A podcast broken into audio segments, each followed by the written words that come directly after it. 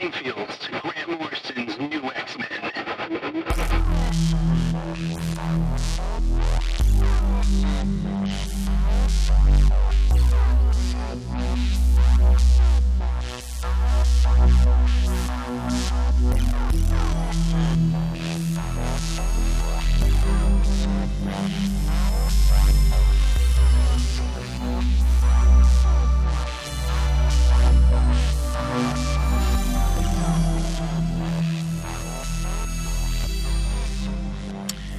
guys, we got a really good special issue for you today. It's actually our very first issue that we ever did of the Minefields comic podcast. It's actually it's ones you guys probably haven't heard because it's kind of buried in our archives. We've had a little bit of technical difficulty this week, but we are all caught up and we're going to do the recording for all the new books tonight. Uh, but enjoy us recapping the entirety of Grant Morrison and Frank Quitely's run on New X Men, which we find to be legendary and definitive and you're going to get to hear our old music and all that other fun stuff. So enjoy. Welcome to the Long Box, Issue One. Issue One.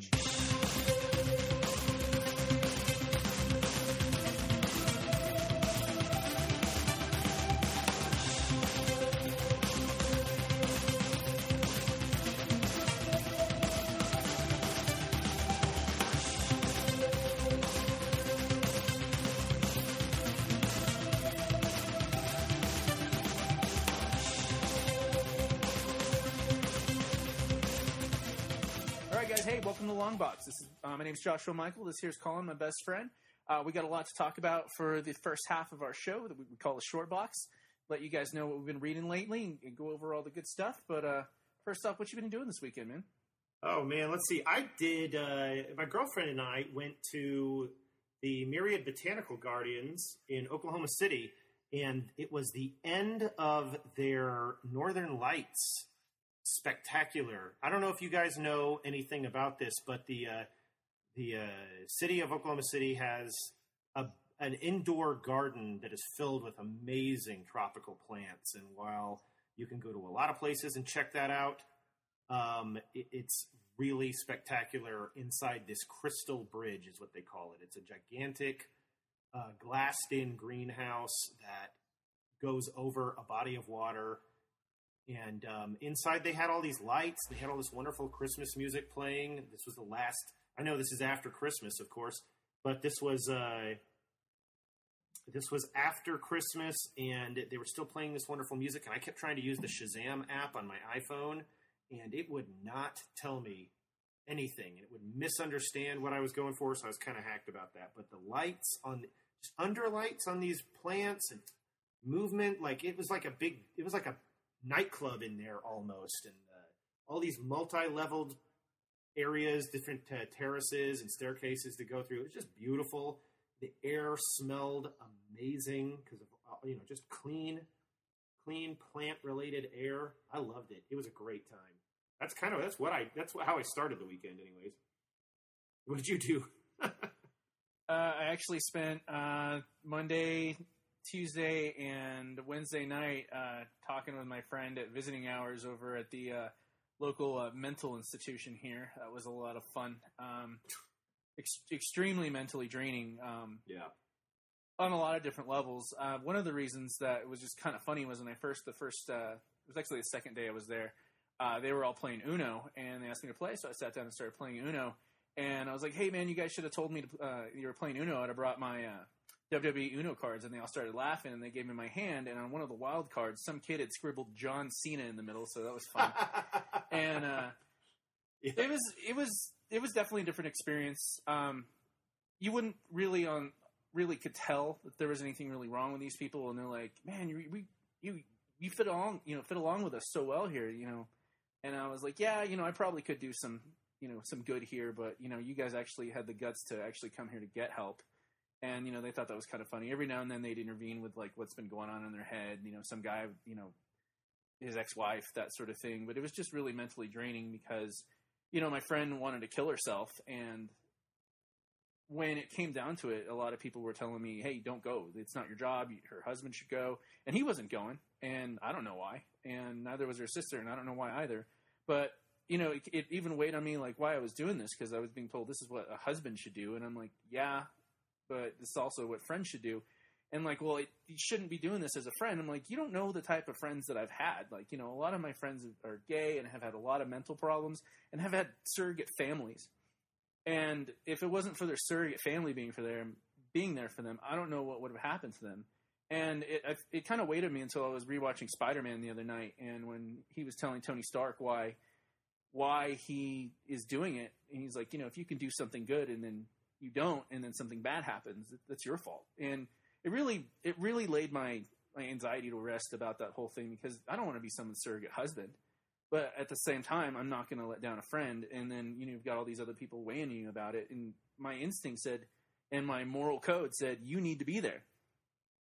And I did it. And I'm, I don't regret it. I'm glad I did. And if you're out there and you ever need help, you, you know, it's there. That, you know, a lot of the people there said, hey, all we did was sit and talk around boring stuff in color, but you know, one or two people there might have really needed a detox. There was a lot of people there that were detoxing, man. Oh, man, But I got that's all. Yeah, I got a lot of respect for you. There's nobody should tell anybody what to do with their time.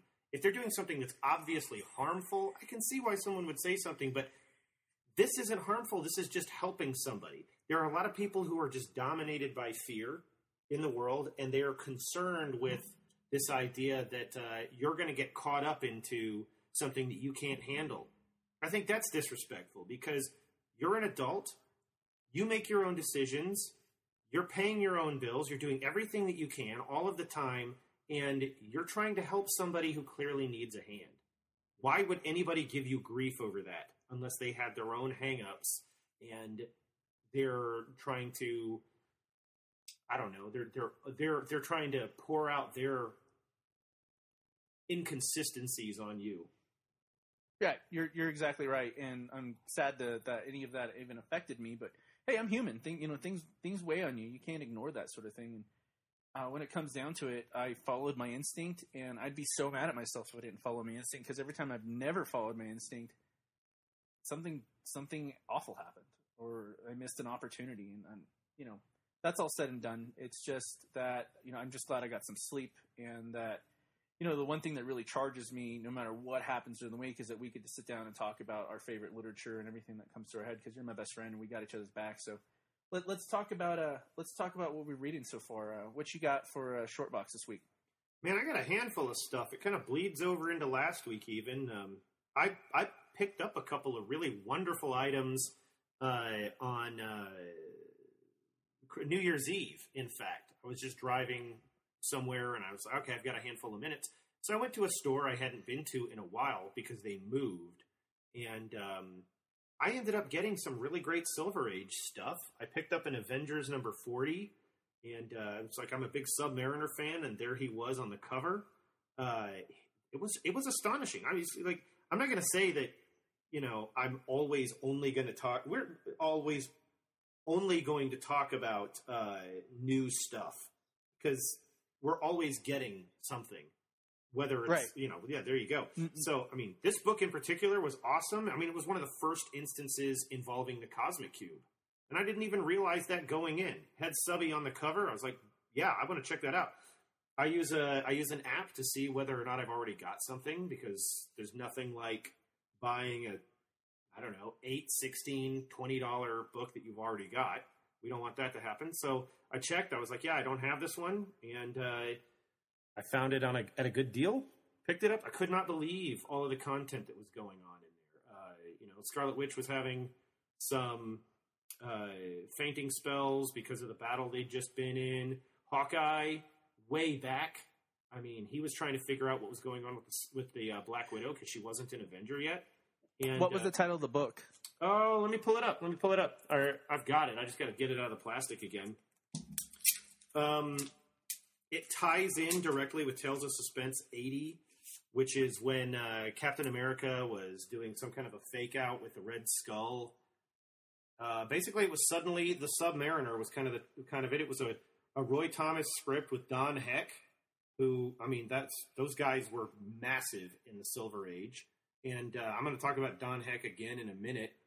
Um, but basically, yeah, I mean, the uh, the Avengers were down trying to deal with a problem they'd just been involved with the Thinker, and uh, then the Submariner shows up, and there's the Cosmic Cube is involved. Hercules fighting the Submariner. It's a real contest of skill and strength. Uh, Subby gets the Cosmic Cube that they ju- that the Avengers had just been warned about by Captain America, and he was not immediately on the team in that moment. And uh, Subby was able to do something that we hadn't seen a whole lot of time, a whole lot back then. And he was able to shrink the Cosmic Cube down into an amulet and then he started just like using its using his own mental powers to create new creatures of the sea to command and fight for him. It was really amazing. Uh, it's just it's a huge, huge book, multiple panels on every page, just like you would come to expect from that time period. And uh, I think my favorite thing was, yeah, we've got this whole big battle, we've got the cosmic cube, and then ultimately everybody loses it. It falls back into obscurity. The mole man picks it up in the last couple of panels and is like, "What's this child's toy?" and just drops it. You know, Nice. just ridiculous that kind of stuff. Uh, beyond that, yeah, I mean, I got uh, I've been I've been reading the original Captain Marvel books. I'm kind of rereading them. Um, I have them all in single issues up to a certain point.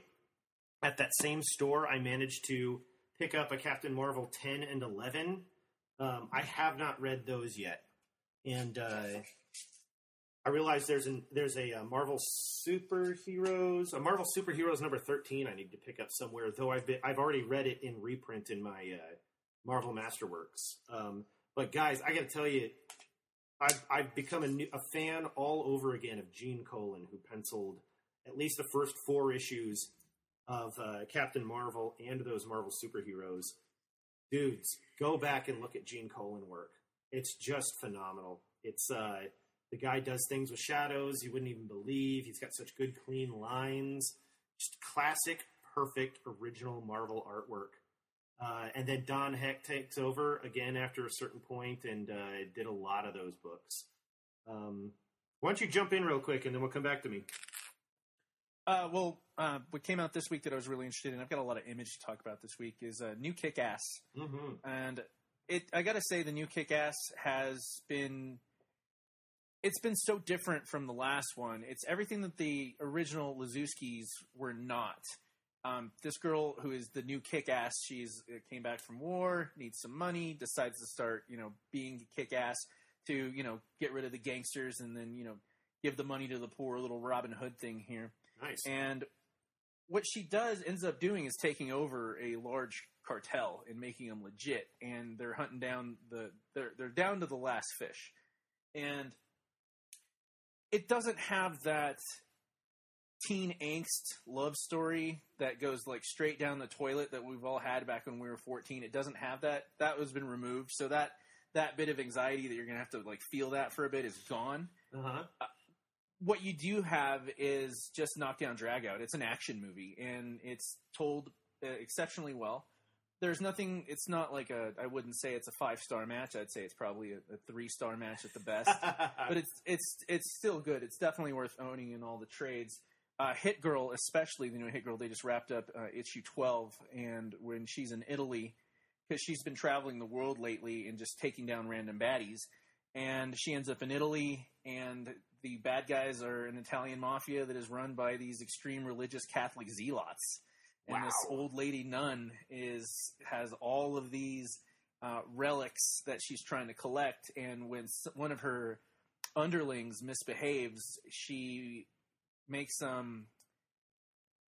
She makes them atone uh-huh. and it there's only one attenation, and that is death. And she there's this awesome scene where she is strangling this guy to death with rosary beads while he is praying the rosary while she's killing him.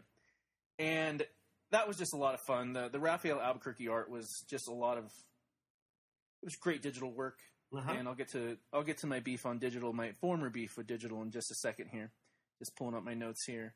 Uh, curse words. Um, that issue, man, curse words is so much fun. I really wish you were reading it. Uh, this one is issue 19 by Charles Soule and Ryan Browne. Uh, basically, wizard. He shows up on Earth to destroy it. Ends up liking all the fruits of our uh, sins and takes over as this kind of detective esque wizard for hire. And him and his ex wife are hanging out. And there's this crazy French guy that he did wrong. And he's gaining extra power. There's this perfect little koala that has. Uh, one of the great things about Wait, literally a koala, right? Literally, well, actually, she doesn't know what she is. Wizard just changes her into what she wants, but she she never turns into an actual person or something that looks anthropomorphic. Okay. She's always like a, a different animal. She doesn't know what she is, and she's constantly texting someone that is obviously, you know, not good for her. Mhm. And she's trying to find herself, turns into a kangaroo, that sort of thing. Uh, it's really whimsical. That's what I really love about it. And when I mean whimsical, not just the writing, where it's just a lot of fun, but the artwork is along the lines of like Chris Bachalo. Mhm. And you know he's done a lot of work for like you know Spidey that sort of thing. He, he the the the artist hasn't actually got to that caliber yet, but you know it's going to happen. Like, remember when Romita started doing Romita style, and it was like, uh, what's going on here? Because he used to do standard standard Marvel art, like when he did the first Dazzler. He actually drew the first Dazzler. Okay. uh, Romita Romita Junior. Romita Jr. Okay, gotcha. R- Romita Junior. And then when he started doing his like Romita style that we're all Romita Junior style now that we're used to, Mhm. I remember I started going like, "What is going on here? I'm not liking it." But as it progressed, it just became his own style, and I, I kind of like kind of think of it as that when these artists take over, like it's fun Dadaist type of style where anything goes. Spidey's arm could be like ten times longer than it should be, but Oh, they yeah. make it work. They make it work, and also when you look at some artist panels and they really take over the entire the entire panel of of all nine or just one giant one or one big splash page and you, some artists will make it look like a chore just to look at what's going on but the way they, they do it so uh, dynamically it, it really takes off and I, I really wish the best for this guy man He- he's he's got a lot to offer Are you aware of Um, anything else that he's done? you know i know i have Yeah. uh, but it's it's this is the one that really sticks out Okay. so that's that that's what matters right now to me. Uh, the one comic that really stood out this week was Die Number Two, Oh man, and I, I told you about this a month ago. Issue two just came out. I'm looking forward to reading that. I'm just trying to find a copy of it here. Right, this one is done by Kieron Gillen, and let me pull up the artist here. It's beautiful digital artwork. I mean, this is the type of artwork that you ever picked up a really good heavy metal. and Oh yeah, like, why is- totally. why isn't this person doing comic books? This fixes that. Are this is Kieron? This is Kieron Gillen that's doing Star Wars now, right? Yep, and oh uh, Vader. man, to- that's that is And- some lush. That is beautiful material. That guy knows what he's doing. And um, basically, when it comes to this comic book, some people have described it as like a D&D fantasy type thing. I disagree. I mean, obviously it's in the line, but I think it's it's a little bit more of a broad stroke than that. In order to really get all the intricacies and all of the nuances, you really need to know just fantasy work. Fantasy like Lord of the Rings, I mean just as broad as you can get. Not just D&D and playing Uh-huh. Magic the Gathering. If if if you know that, you're going to get all the intricacies. However, if you don't, you're still going to love it. You're still absolutely going to love it. You, it's one of those things that I've I've read each issue three times already. And another thing that really I love about this is that each comic book takes me about 30 minutes to read it.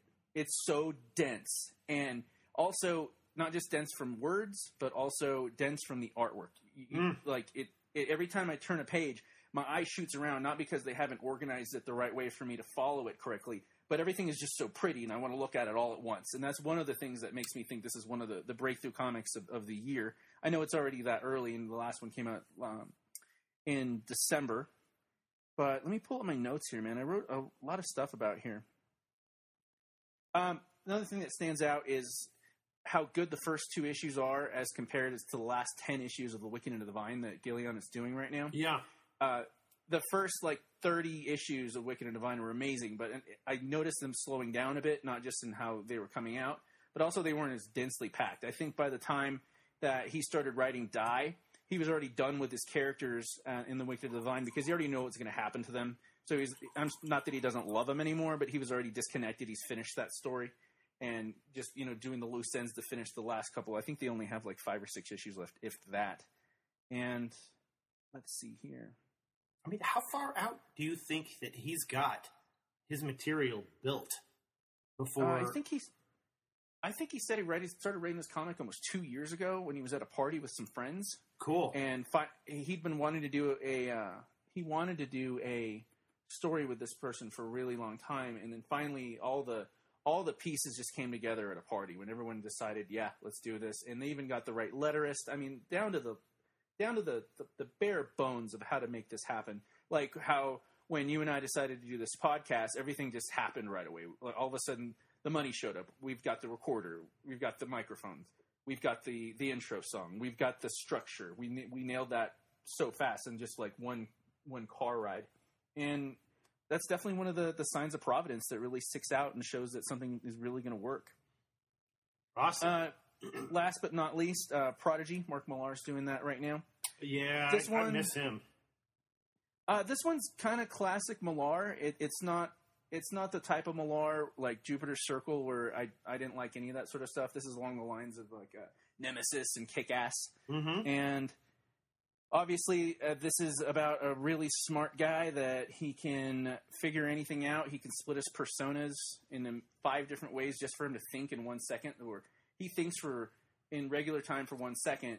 He split himself into five different aspects of himself to like analyze a problem in five different ways and uh, one second's gone by but he's actually been in his head for like uh, you know 30 45 minutes and super rich uh, not the bruce wayne type way i mean this guy has billions to spend uh, extra dimensional people are coming to get what was promised to them from a uh, like a guild of rich elitists that are obviously descended into hellfire club type debauchery where they're having parties where they're hunting little kids and they're even even their kids are there participating to hunt the kids.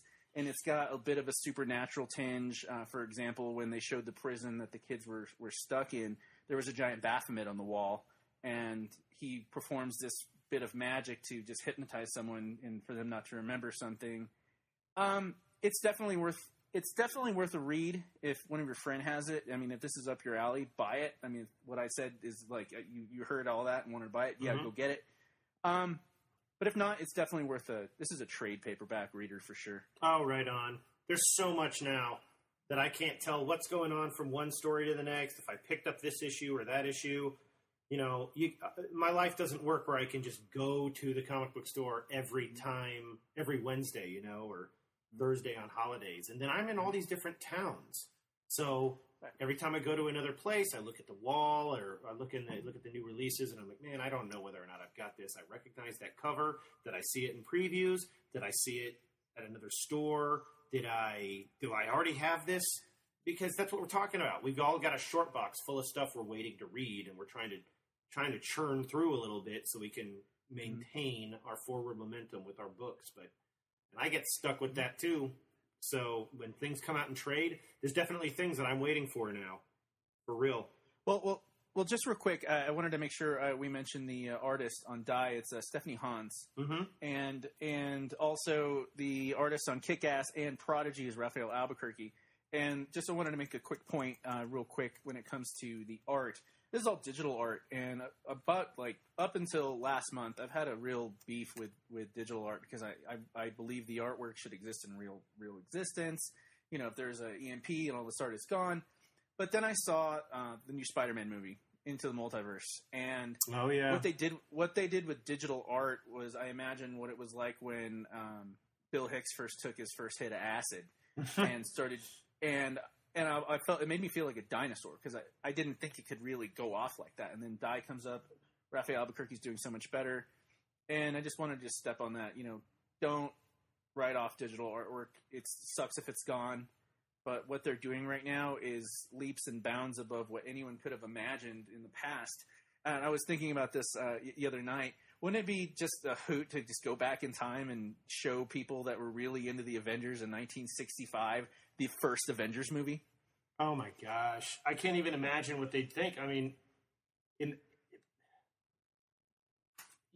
the the whole scope of what you could do with film, let alone what these characters were going to become, and then for any of them to be looking at it and go, "How did it nail down? And how did you guys narrow it down to just doing this story?" You know, and then you're going to go in and you're going to say.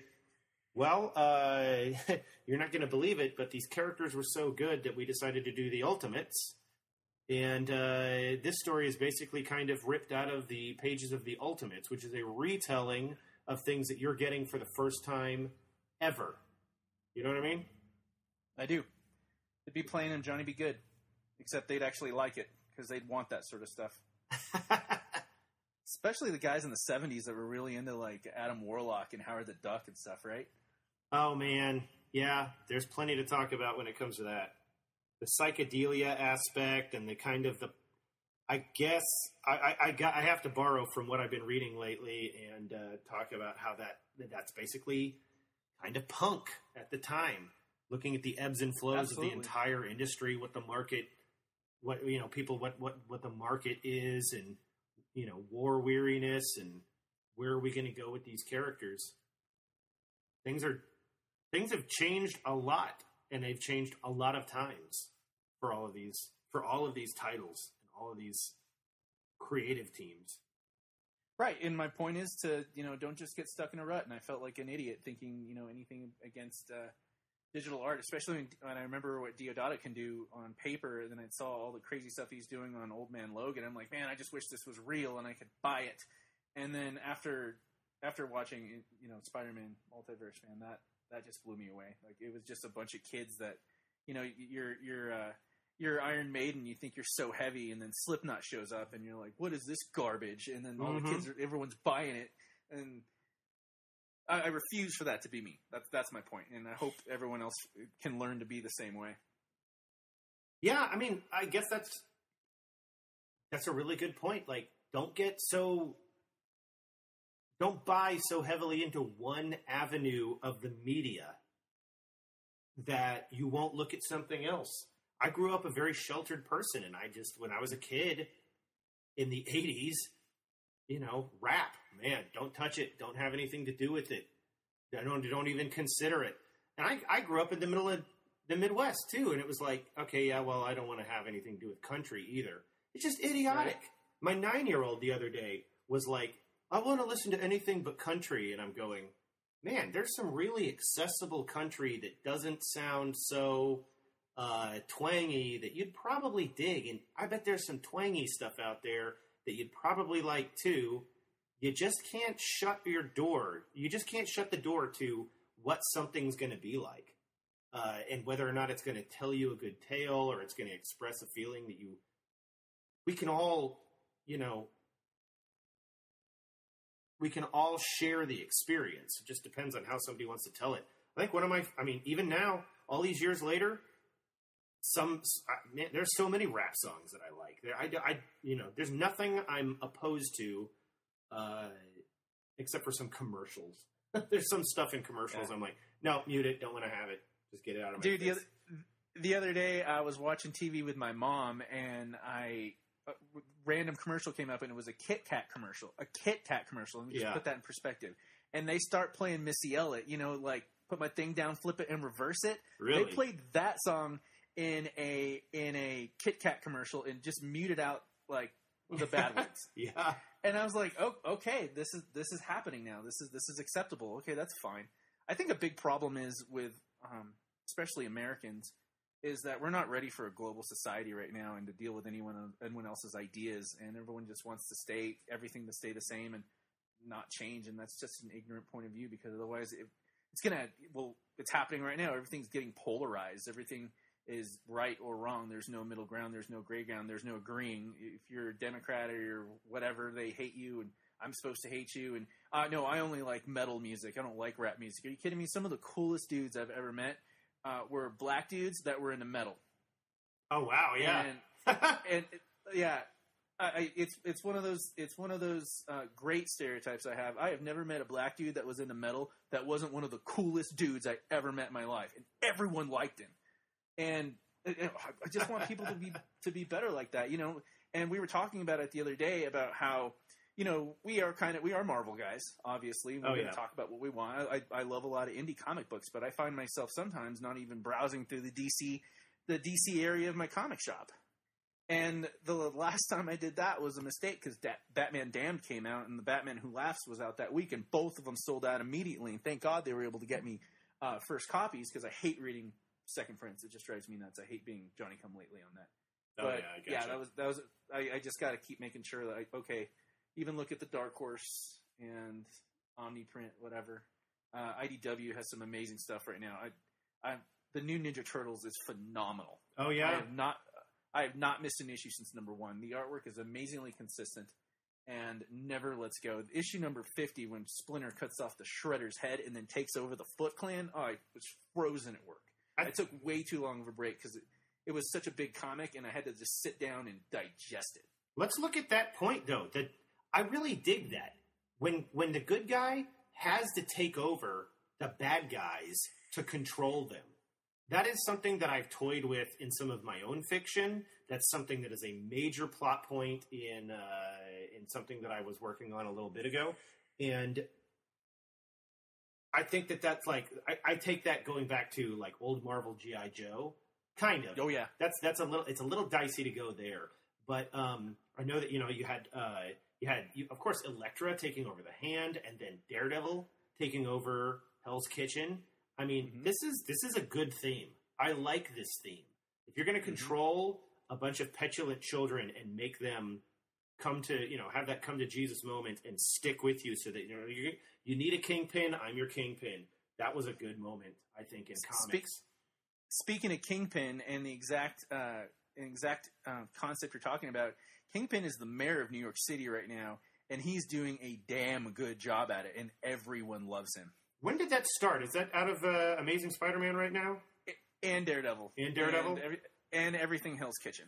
I have such a backlog of Daredevil to to, to read. Um, you know, sometimes I think the only thing that's going to happen is I'm going to get hit by a bus, survive it, just be in a in a hospital room for whatever. But honestly, every now and again, it's just like, okay, hey, just go back ten issues, sit down and start reading it. You know, there's so much stuff that I'm reading that doesn't have anything to do with the street level New York stuff.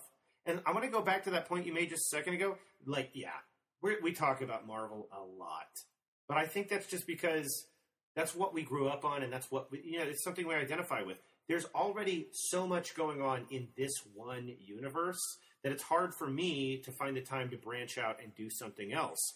And uh, part of the reason we, why we wanted to do this podcast, I think, was just like, hey, at the very least, we talk about five things a week that we wrote, that we read, that we liked, and we what we didn't like about stuff like that.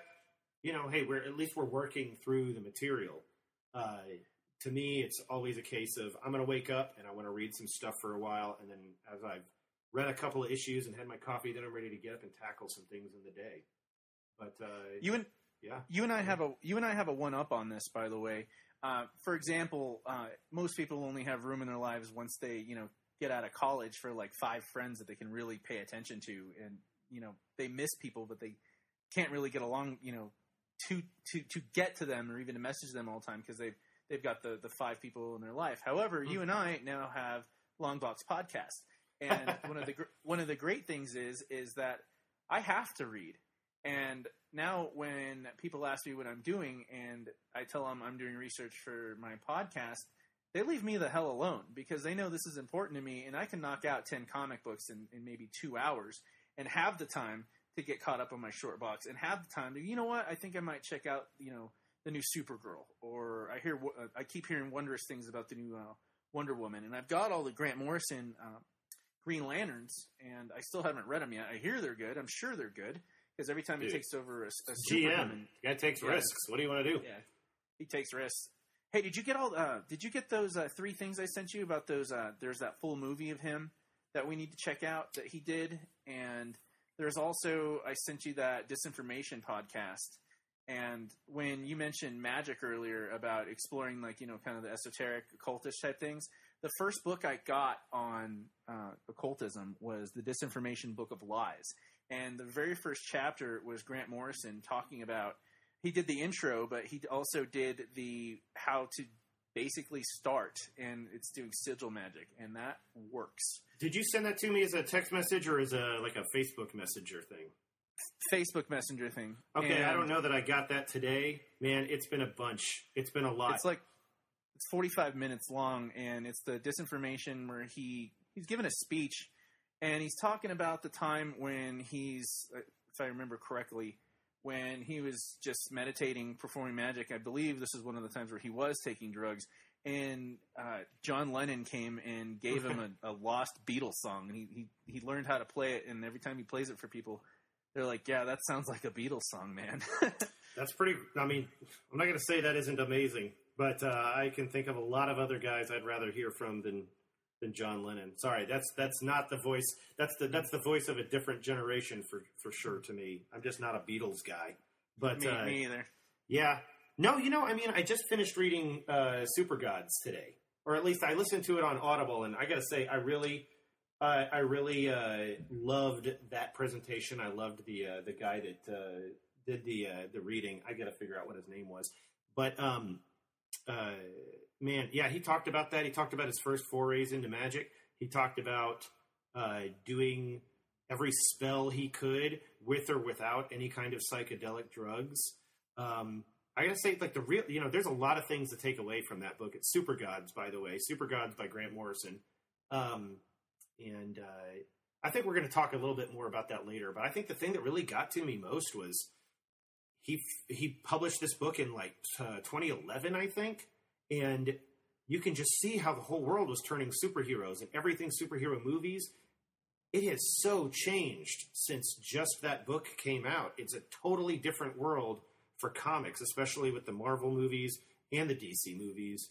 And uh, one of the points he made was all of these independent storylines, like Kick Ass and like uh, The Authority, uh, and some other things that just kind of, hey, yeah, I think in the last couple of chapters he said it took 40 years to get Spider Man on the screen, and it took some others, you know, 40 weeks once it was published.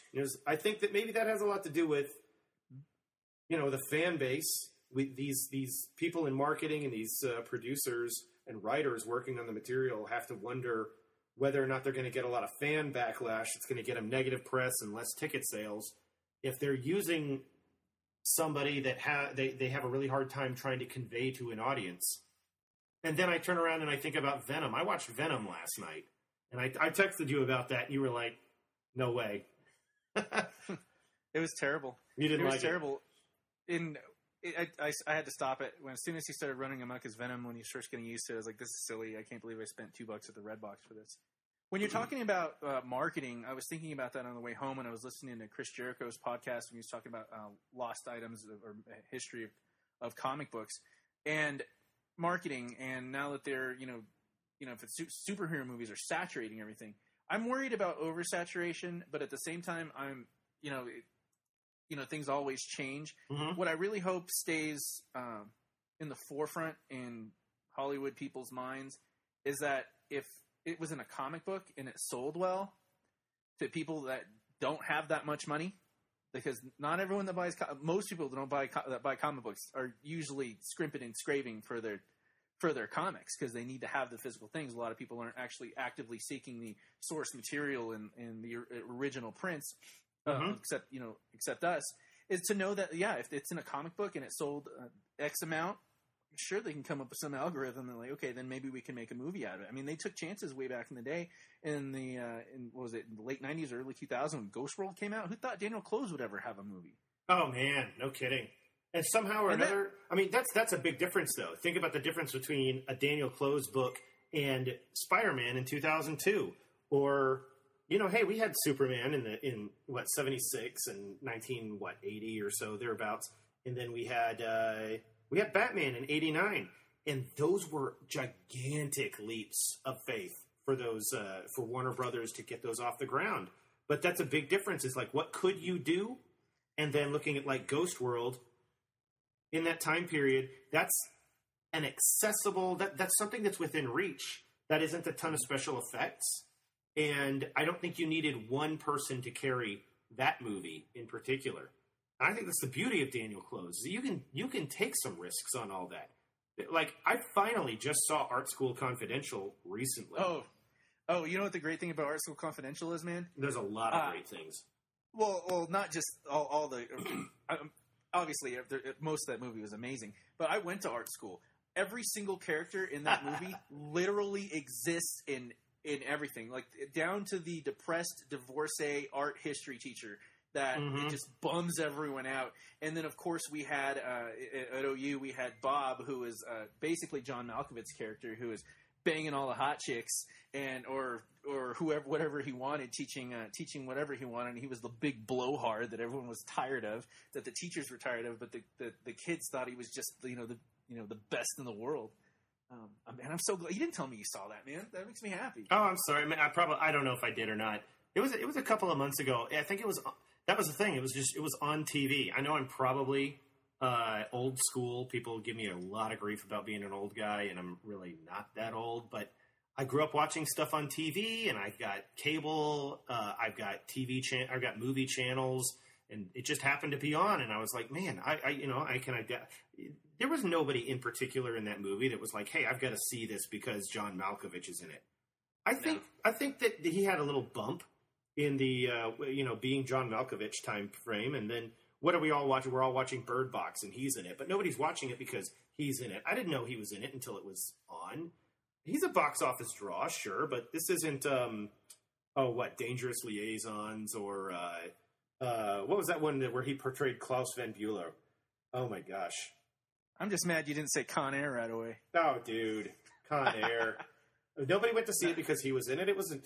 People went to see it because it was Nick Cage, which is crazy. I still can't believe he's a box office draw. I had uh, National Treasure on the other day, and uh, my mother will watch that over and over and over again. It's just one of those guilty pleasure movies. Like me, I got three words for you on that one What? You got that's high praise Huh? I got three words for you on that one that's high praise yeah, man. I mean, box office draws. I mean, what did we what did we go to see in in Ghost World? You know, yeah, people liked Thora Birch then, but Steve Buscemi was in it, and then who was the guy that uh, was in the was in the gas station or the convenience store? I can't remember the name of that. He That was the kid from the client. Yeah. That was. Uh, Let's look he, it up. he committed suicide a couple years ago. That was really sad. Um, yeah, Brad Renfro. Brad Renfro. Did you pull? Did you look that up, or did you just pull that up out of nowhere? Pull it up out of nowhere. Brad Renfro. Way I just go. had to think of app. I just had to think of app pupa real quick. Oh, Um, dude, for real. yeah. That's a oh. That kid had a really good catalog, a really good uh, CV. Um, his his then what uh, he was in uh, oh the one he was in the movie Harrison with the Ford? boy from uh, Jurassic Park. That it was about AIDS. That the little boy had AIDS. Man, let me see if I can cross reference this. But talk about Scarlett Johansson in Ghost World. I mean, Oh, I, I didn't. I didn't see her coming, man. yeah, I, I didn't see her coming. I like. I was all about Thora Birch, man. Like I thought, man, uh, if why is she having trouble? If I was in that town, I would have closed that deal. That would have been my girlfriend. I didn't Like, think she was she- that, you know, amazing in it. I mean, acting, she was awesome, but I wasn't looking at her and I was like, yeah, she's the beautiful one.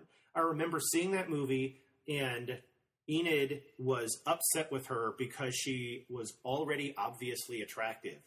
And that was a that was a hurdle for their characters, and I was like, "Man, I'm uh, I'm not going there." I think it was a couple of years later, and I remember walking through like a Target with a, a, a girl friend of mine, and we were uh, we were flipping through a magazine. I was like, "That girl is gorgeous. Who is that?" And I was surprised that it was Scarlett Johansson. And now she's everywhere, and she's like the thing. You know what I mean? Mhm. Man, I got to figure this And- out. I love cross referencing cast and crew stuff, like being t- being an I do too. IMDb of myself. Yeah, I get lost in it too. Oh man, Oh, Sophia Sophia Joseph Myles Mazzello. was in was in uh, Art School Confidential too. She was the girl that he was pining after the whole time. Oh, she was beautiful. She was in Underworld, and God, there was another thing she was in. I can't remember, but uh, we're we're actually running out of time, man. Actually, uh, I got. Oh, yeah. I want to wrap this up. I want to wrap this up from one uh, for our readers because I want to make sure we always leave them off on a good high note. Uh, one of my favorite quotes from Art School Confidential uh, if you remember that there was that big artist that was coming to uh, visit and everyone was just freaking out about it, was uh, Adam Scott's character. okay. And he, he flat out calls the, the guy interviewing him that you know was so excited he was there, give, bringing the school prestige, called him an asshole. and and everyone everyone shows up with all these like smart questions that they're going to ask if they get the chance.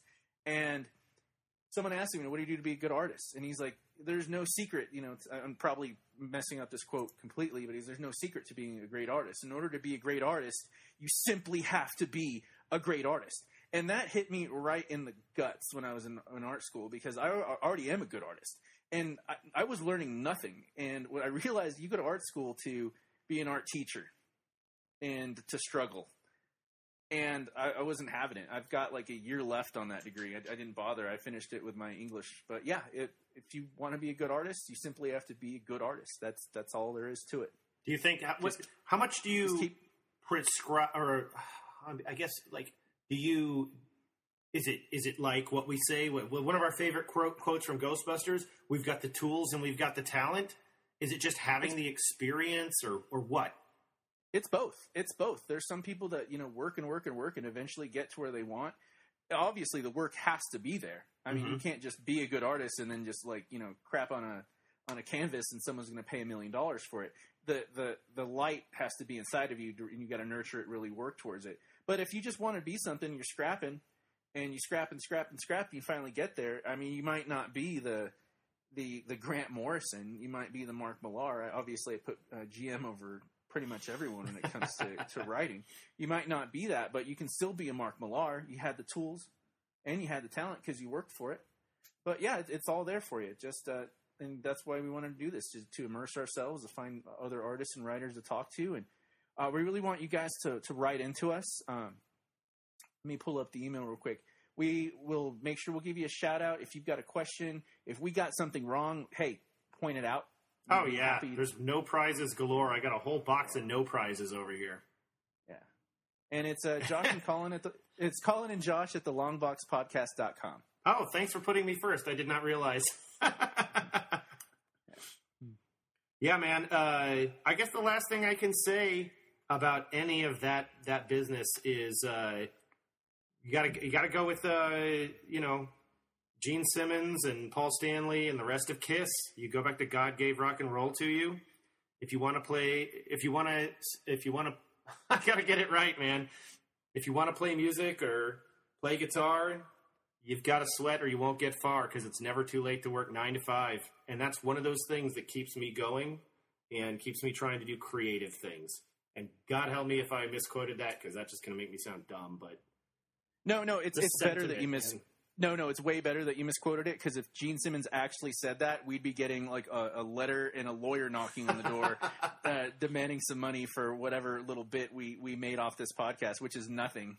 Uh, but I, I'm sure one we'd have to shell out something to Gene Simmons.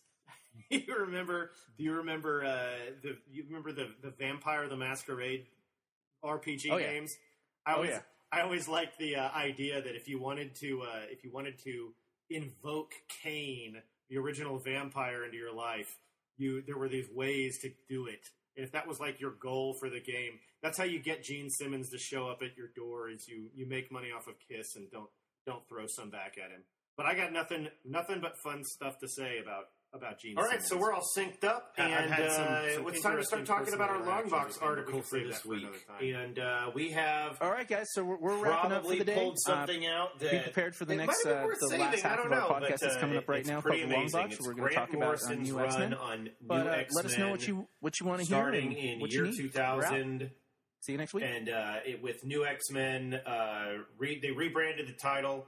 Uh, it was X Men that, um, off the top of my head, I can't recall who was writing it when it came out. I just remember in 1993 having Jim Lee X Men comics that I was tracing uh, because Wolverine looked so cool, and Psylocke, and oh man, even Jubilee. All these characters just look cooler than I'd ever seen them before.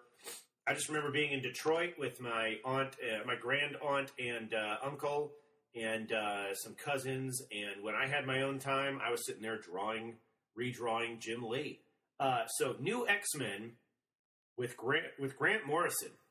That has that's really the best and the most important X Men I've ever read. It has always got me. Uh, I accidentally picked up, I think, the first trade paperback or randomly the first issue of the run, number 114, while I was working at Speeding Bullet Comics in Norman, Oklahoma. And uh, I just started reading it. Blew my mind. What do you got to say about it? Well, first off, I really am looking forward to this conversation because we both reread it and we're going through it, and we've got a lot of points that we've gone through about it. Uh, I love the fact that uh, you were you're, you're a little bit older than me, but you didn't go into it as that crazy fanboy. Like I gotta have all the toys, I gotta have all the comics, I gotta make sure I'm up at 7 a.m. to watch the the story. I had the T-shirts when I was like 11 years old. I had the shorts to match the shirt. Um, it's going to be interesting, especially hearing it from someone that was a little bit more conscious than me and had a, a lot more maturity than me, as opposed to me being the child being an X Men, because X Men is one of my favorite things in the world.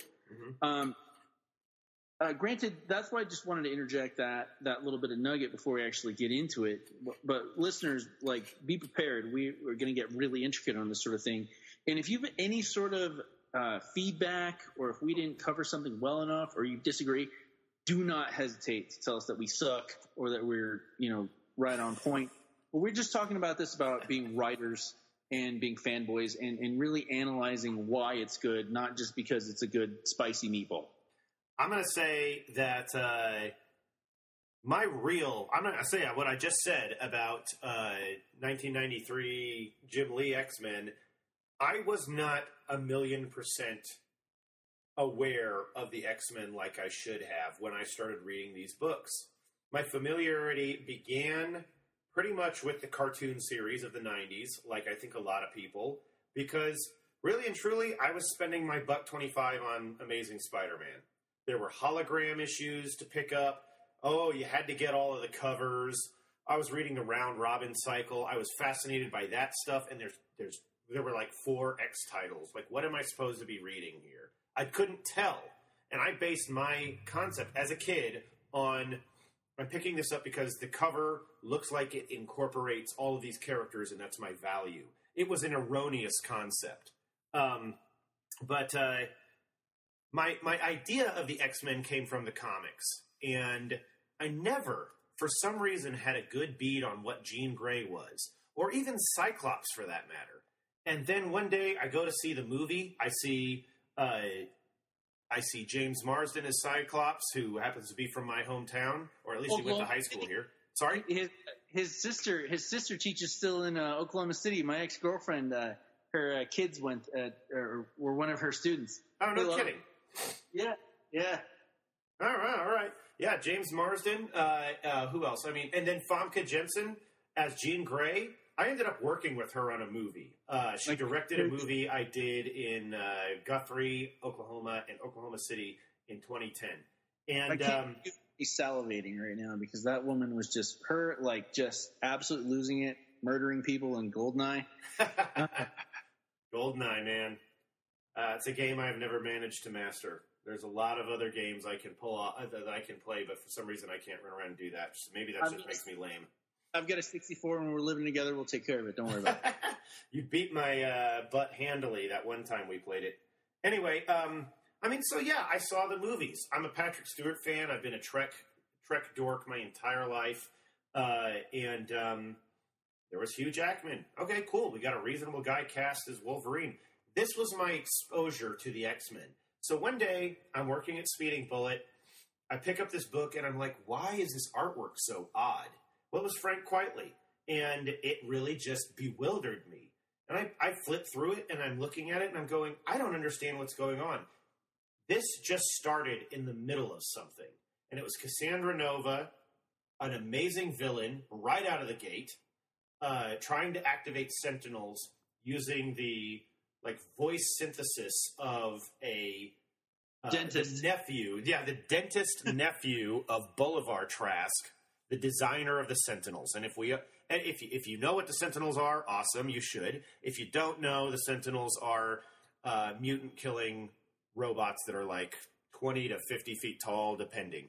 And she, um, had a, she had a freaking master mold in the Savage Land. It was amazing. I know the master mold is. I, I, I, I've, I, you know, I have to go back and look at it, but I'm like, is that the master mold or is it a master mold? I mean, are we talking about X Men number sixteen master mold or is it something different?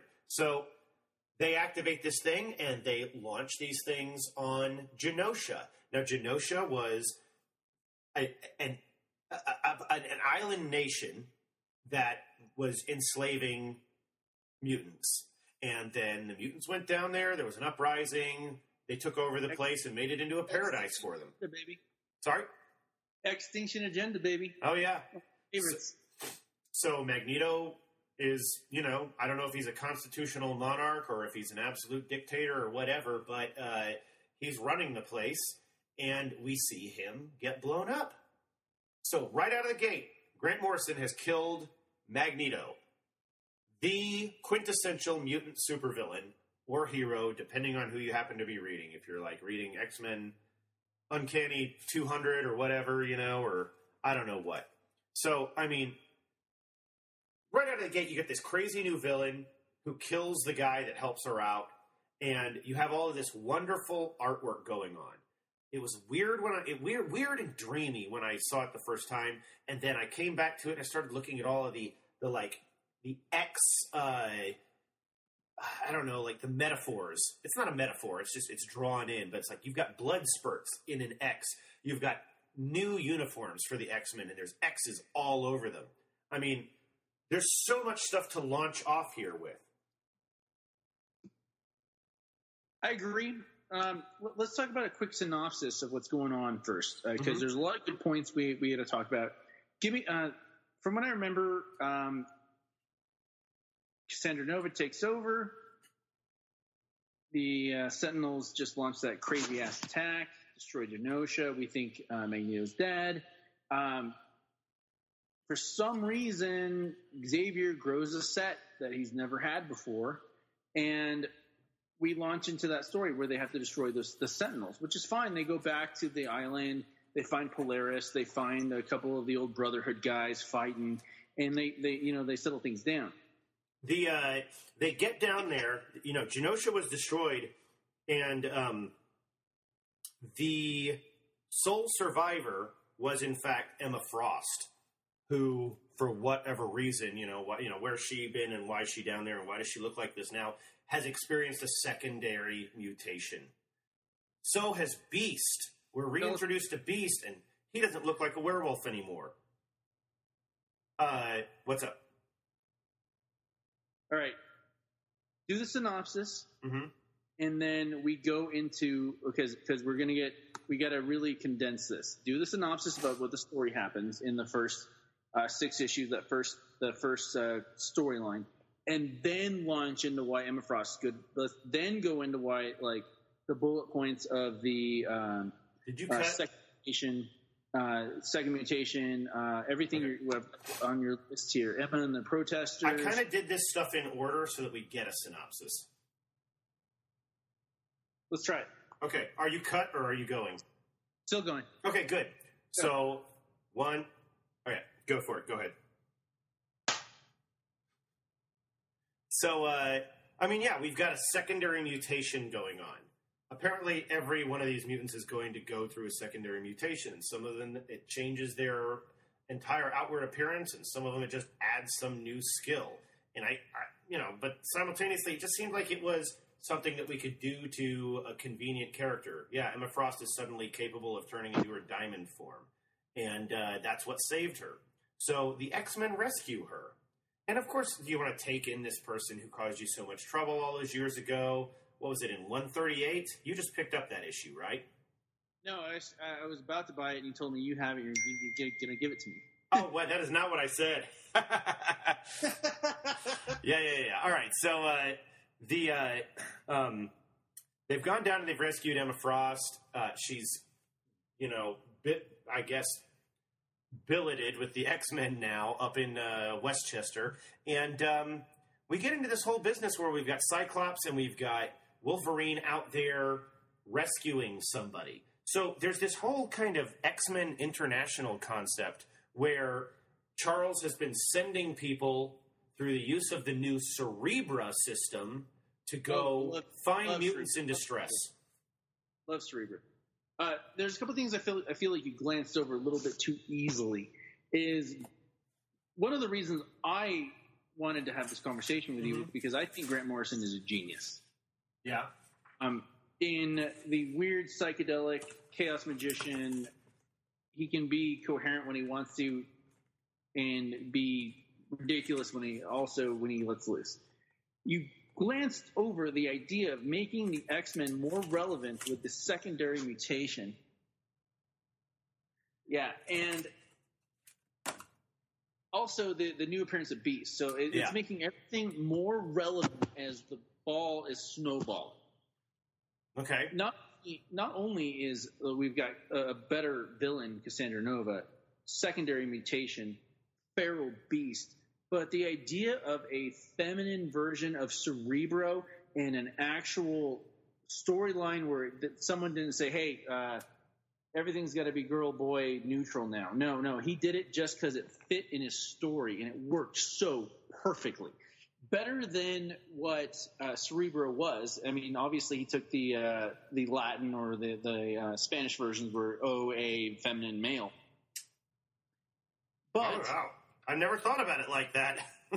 the snowball is just growing. I'm like, I, I, and, and I remember reading this and just getting more engrossed in the story. Okay, like I didn't hate Emma Frost. I obviously didn't trust her, but I saw like he hooked me so well. I knew why they would take her back, you know, to Westchester. I'm not gonna lie, I didn't know anything about her. You know, I had never seen any of the Hellfire Club stuff before there was that. never to really go off of her other than just being that slutty chick that like can turn into diamonds and stuff. But he really everything just kept snowballing into better and better and better. And, and, like the issue would end and like, damn, I got to wait a month. yeah, I mean, Okay. oh, you were re- were you reading these uh, concurrently? No, no, no. I actually, well, I did read them concurrently, but I didn't read them when they came out. I read them only recently when you uh, forced me. I remember when we were working at Speeding Bullet. Yeah, and yeah. that on, we were up the, the diamond shipment for that Tuesday to, to put it, everything out for Wednesday. hmm and you just you just freaked out about that omnibus, and I'm like, why haven't I read this? Oh yeah, so mad at me for having not read it. As an X Men fan, you're like, why the hell haven't you read it? But let, let's get back on track. yeah. Um, we're, we're talking about, and I really like all of your bullet points so far because we're we're snowballing onto why this is genius. I mean, We're talking about Ross. Uh, you, you left off on Cerebra, and uh, let's talk about Cassandra Nova getting into Charles. I mean, that's the whole. That's that. That's the crux of so many of the issues in the first volume. I've got a lot of this in single issues because I just couldn't help myself. I picked them up, but when I started to see the hardbacks come out, I've got all three volumes. They're some of my favorite things. I've loaned these things out and got them back, but I get a deposit. Um, like you said about your equipment the other day. But uh, Yeah. Yeah, so I mean, that's the that's the crux of the first volume is that Cassandra Nova finds her way to sneak back in through the mentality of Charles and takes over his mind. Who is she? What's her motivation? we don't find this out until sometime later when uh, in the silent 14 issue. later. It was Sorry? like 14 issues later. It was like Oh, 14 yeah. issues later when uh, Beak loses his mind, possessed by her, and, and beats beat Beast to death, oh, halfway to death, Yep, and and we don't even know. it. And and Charles is already halfway to the freaking Shi'ar Empire. exactly. That's the point. She took over Charles, and her motivation is that she was the unborn child twin, the unborn twin of Charles Xavier uh, that he apparently ate and uh, in the womb. That's Grant Morrison right there. I'm going to come at you with something that is completely weird that you would never expect. Now, pull up Constantine. oh man, for real. So you've got somebody that everybody trusts and who is their leader, and they're possessed, and someone who is doing it so well that his personality has been buried somewhere. And then what does he do? He comes out, or what does she do as Charles? She comes out and reveals to the world the X Men has been a superhero team for decades. We're mutants. We're solving mutant problems mutants are not your enemies. Now they've gone public. And then she's just like, I need to go back to space. I need to go deal with the Shi'ar. Because, of course, for a while, Chuck was married to Lilandra, uh, the empress of the Shi'ar Empire. So he, he, she gets lost. And then they've got all these protesters out there who are bugging the crap out of the uh, out, of the school, out of the uh, Xavier school, and they're spray painting stuff all over the place. They've got picket signs. Emma Frost. This is another Grant Morrison thing. I don't think anybody else would have the guts to do this, but Grant Morrison sends Emma Frost out front, and what happens? Yeah, uh, she starts silencing him really quickly.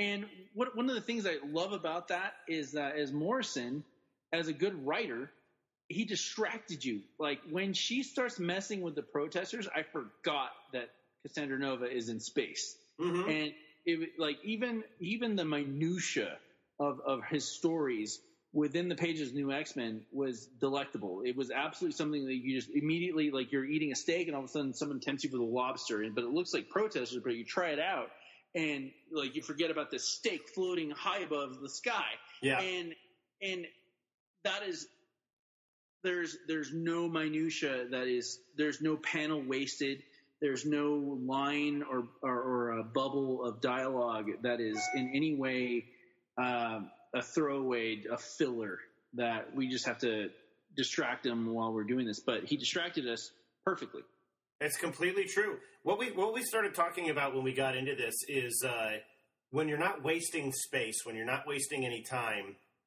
you're writing solid material. What did they do with the annual, the 2001 annual?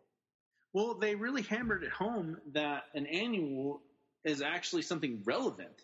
I remember the old X Men Unlimited uh, issues from the early '90s that were just amazing. Um, Storm back in in, in Egypt, uh, Magneto taking over, like, but they they uh, annuals have always been since then just a throwaway. But they gave us Zorn. There we go. What do we have again? We have Cyclops and Emma and Wolverine sent to Hong Kong, sent to China to find another mutant in distress, and it's Zorn. We're introduced to a massively powerful mutant whose head is a star, and they have to encase him in a skull like helmet to contain this. But he's a healer. And so they bring him back. Sorry? Taoist healer. Loved Oh it. yeah, totally. He's a peaceful person. They bring him back to the United States, uh, and they they all encounter a new threat: John Sublime and the U-Men. Now these are guys that want to take the mutant aspect of mutants out of their bodies and incorporate them through surgery into their own. You That can was get hilarious. it's I- creepy. it was creepy. It was hilarious because these guys really thought that they were better than everyone, hmm even though they're like. You know, we can flash back to old Jim uh, Jim Crow law with like one one drop rule, but these guys hate Oh, mutants. man. They want all they want everything that the mutants have to to get what they can get as as humans with extra powers, but not really mutants. I mean, you're really you just you know you can put the tip in, but you're gonna want to put the whole thing in. So the th- the thing being that in this encounter with the actual John Sublime, uh, Emma Frost, who is essentially this this being of perfect beauty, um, who loves to flaunt it and wears designer everything, spends a lot of ton ton of money on shoes and purses, she gets her nose broken, and this is a seed that gets planted for later in the story. So she gets her nose broken, and she goes into diamond form, and uh, they ultimately, you know, obviously escape. Um, so that seed gets handled a little bit later after uh, Jean and Emma get into it. Now, why does that? why is that happening?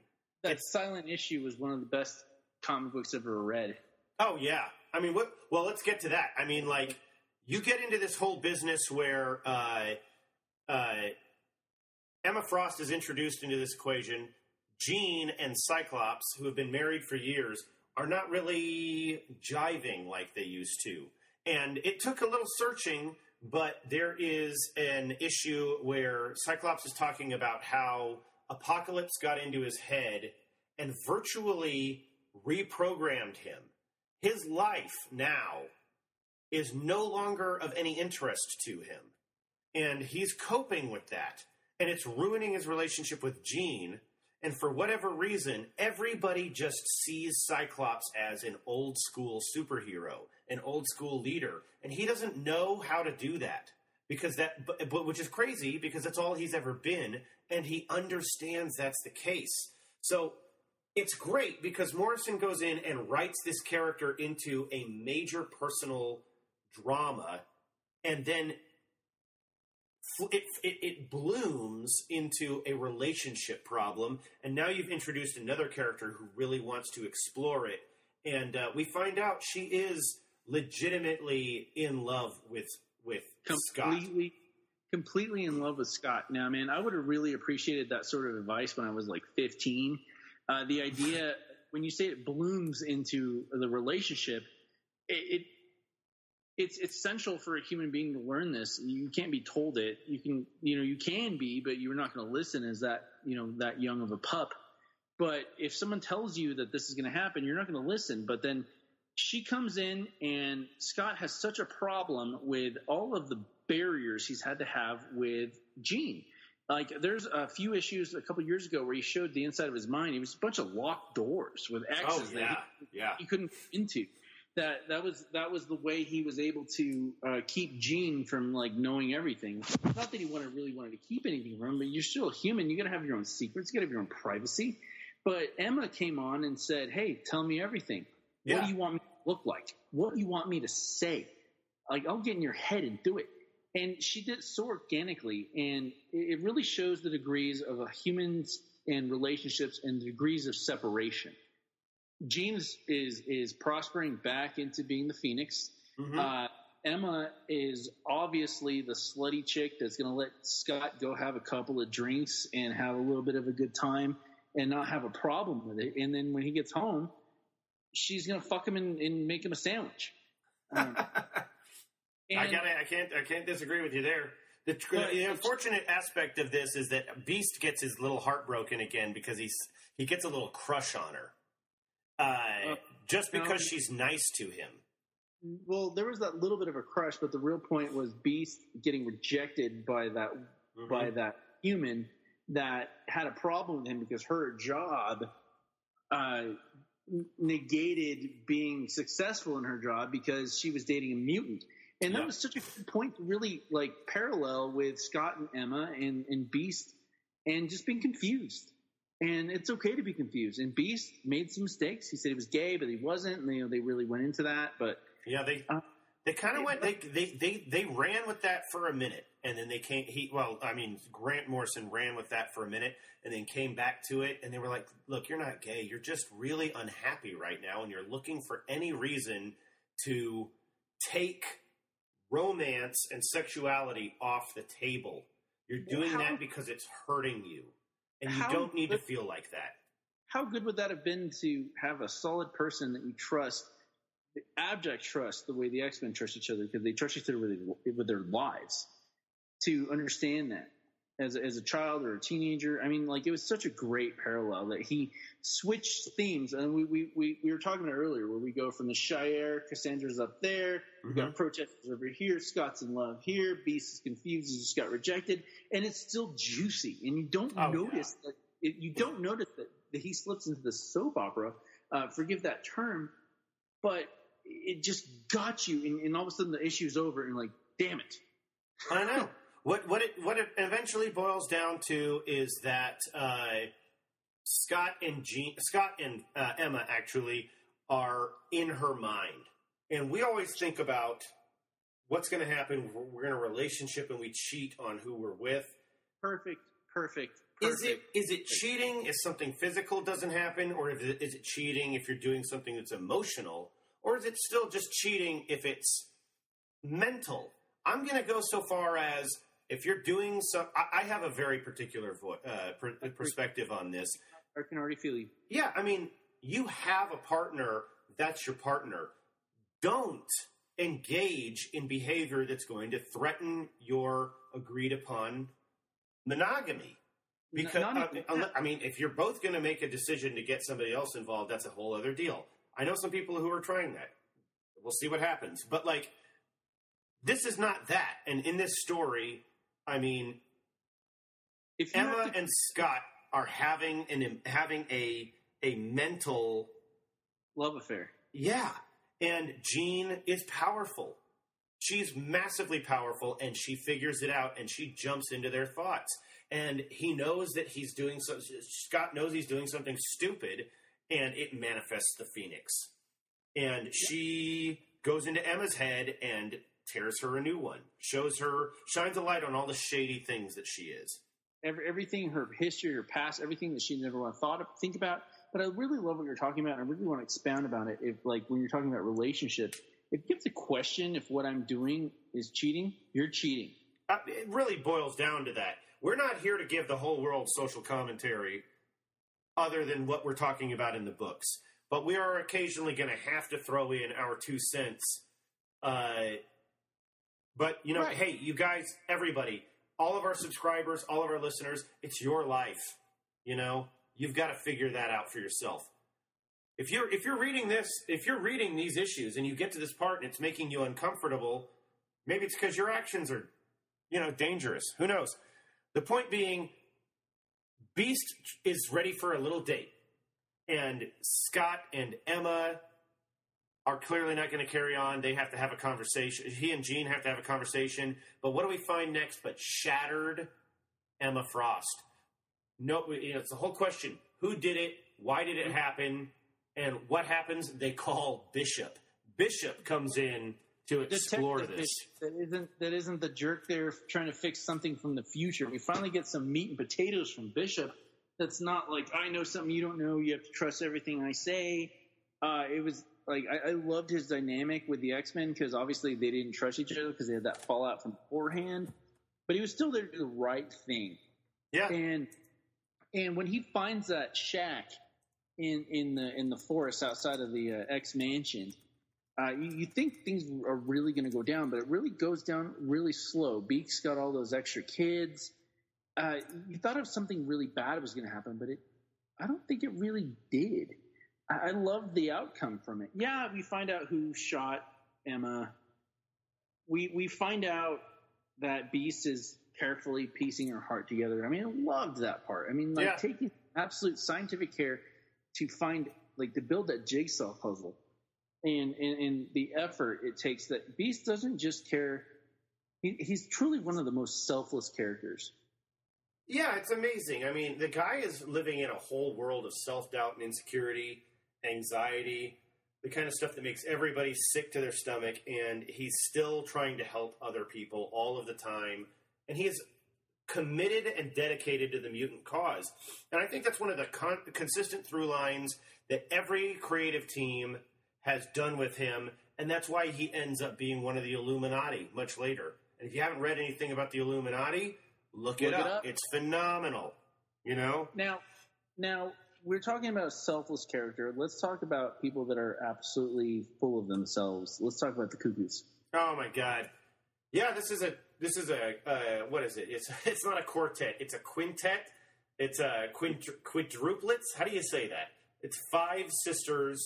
They're all identical. They are they're empaths and are they telepaths? Are they projecting or are they passive? They're, they're empaths and telepaths. They're, they're not. Um, they can't move things with their mind, but they can read read people and put Mm. thoughts in them.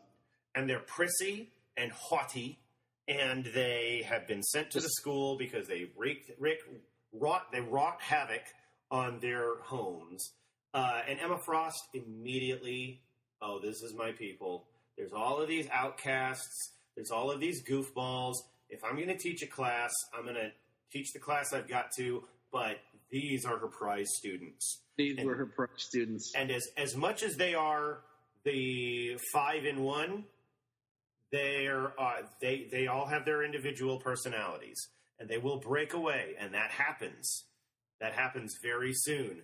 Um, I, I thought of it in, a way, the way that uh, like a mutant gene would happen. Like if you're trying to cure a disease, you're going to make a vaccine that's going to kill 99.999% of the actual disease, but there's 0.1 or 0.001 that might survive.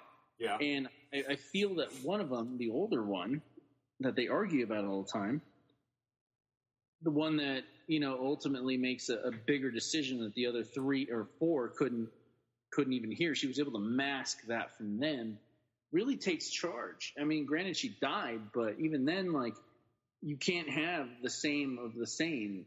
They're all going to have. I really love that you brought up the fact that they had, even though they all pretend to be the same, they all had their own individual personality. They That's are awesome. They are individuals, despite the fact that you always see them wearing identically the same thing, looking the same way.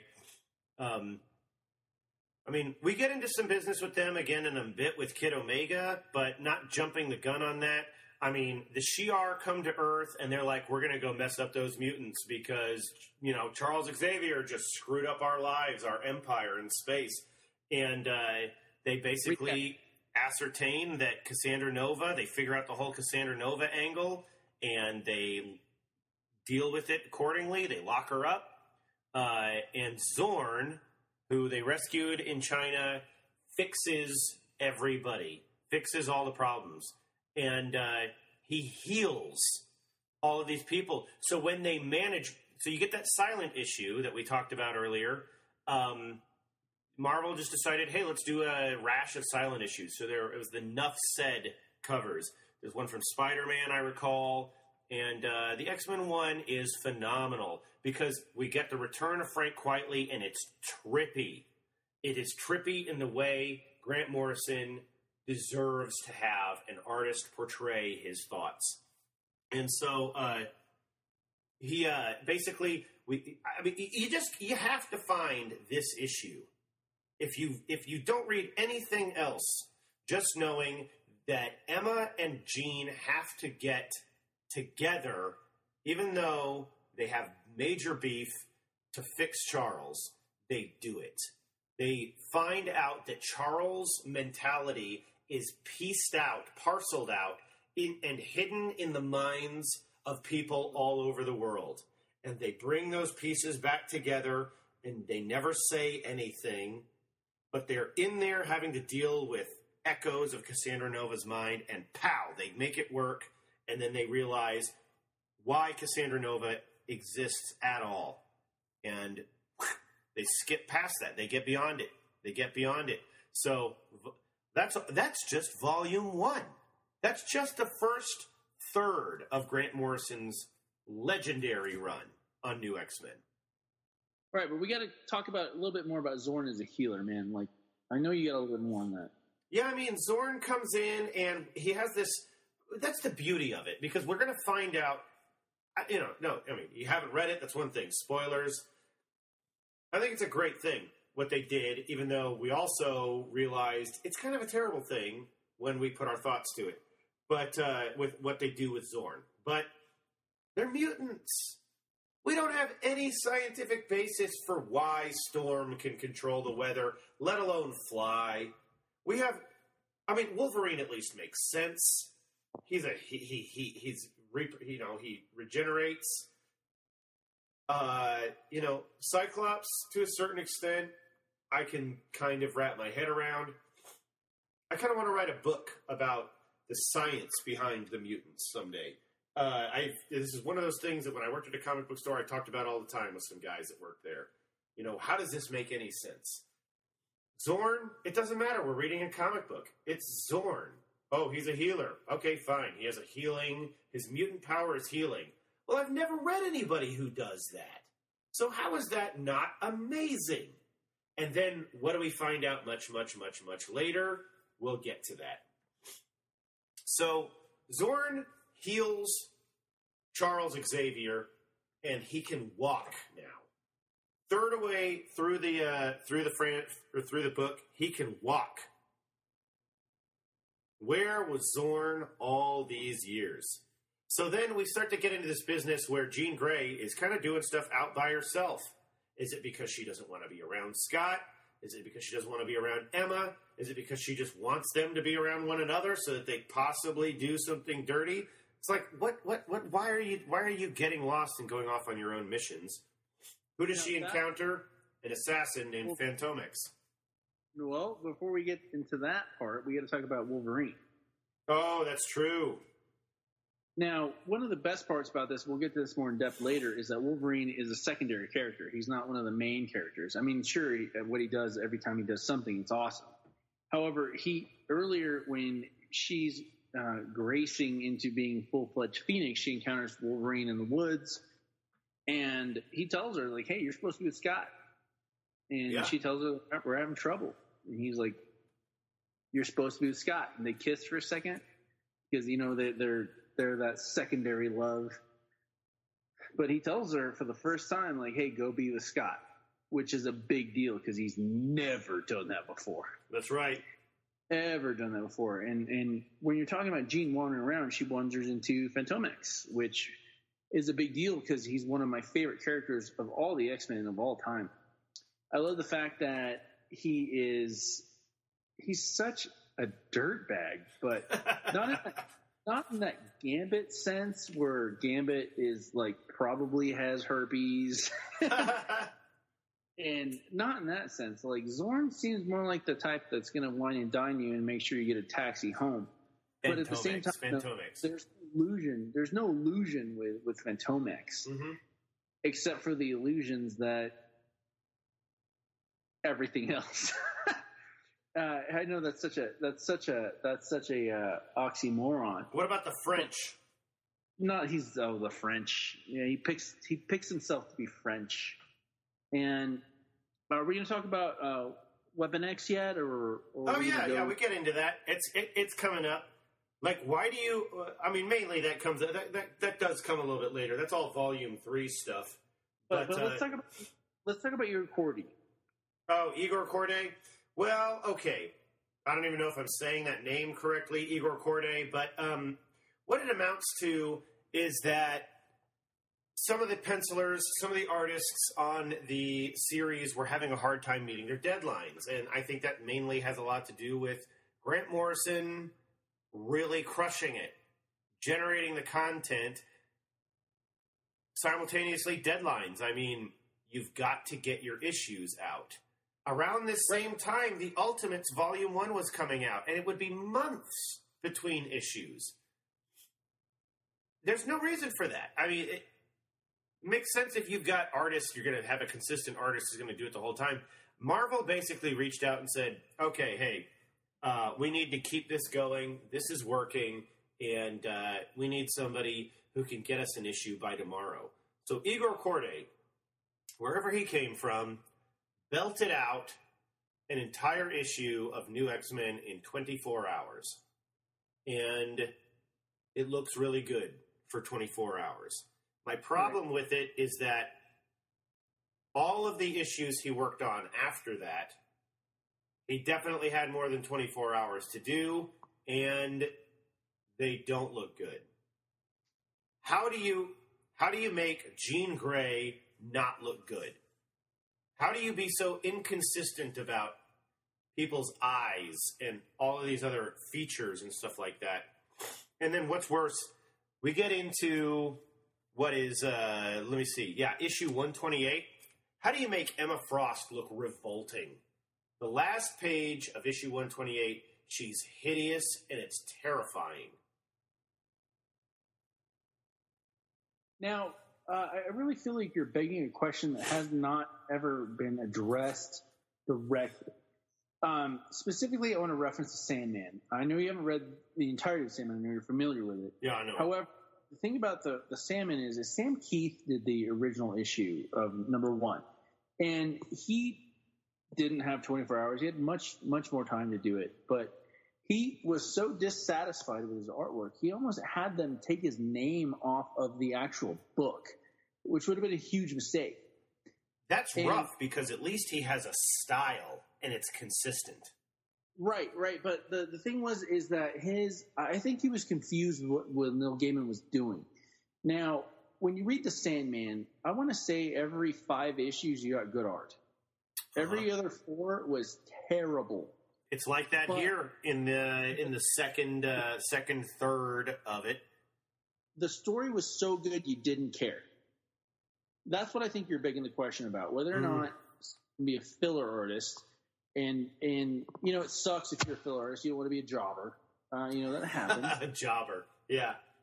at the same time, they got it done and got the story taken care of. Uh, it wasn't the best art in like probably 60, maybe 75% of the Sandman, but the writing was so good that you didn't care. You, you were able to get past it. And that's what I was thinking that you were begging the question, something we need to talk about uh, just briefly. I really hope our listeners can think about it for a second and just realize there's some guys out there just trying to make some comics and doing a good job and filling in when they can. Hey, And I can't disagree with you. I can't do a comic book in 24 hours.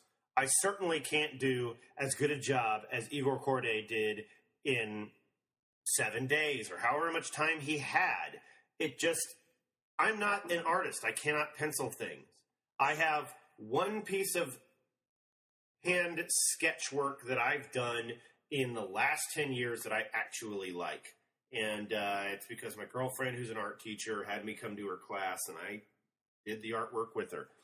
It was, you know, Well, if I if I I spend an hour on each thing like this, you know, hey, it's got its moment.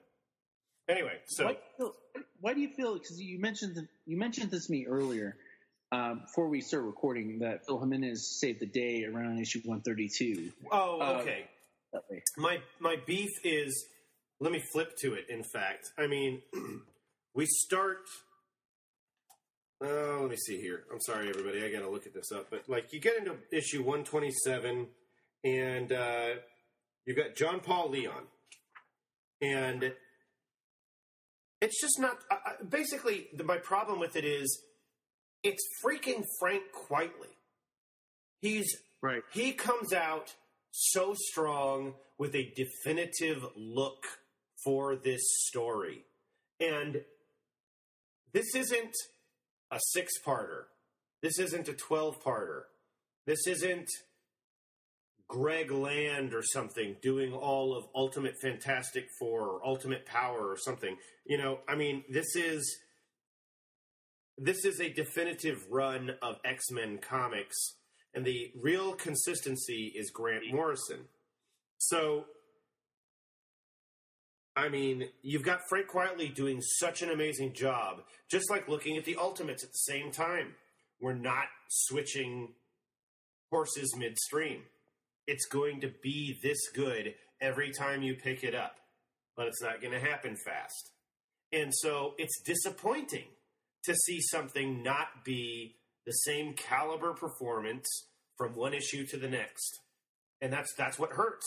You get about midway through the series and you've got like you said, I, I'm not gonna call these guys jobbers. I don't know what else Igor Kordey's done. I looked it up once and clearly I can't remember. So you got Igor Kordey, you got somebody else, you got somebody else, and then you get into uh, what is it, issue 132, and Phil Jimenez comes in, and it's just like, oh man, at least this feels like what I was reading 10 issues ago. At least this looks like it, you know? It's like eating meals every day and being like, this is really good, this is really good, this is really good, and then hitting something that's disappointing.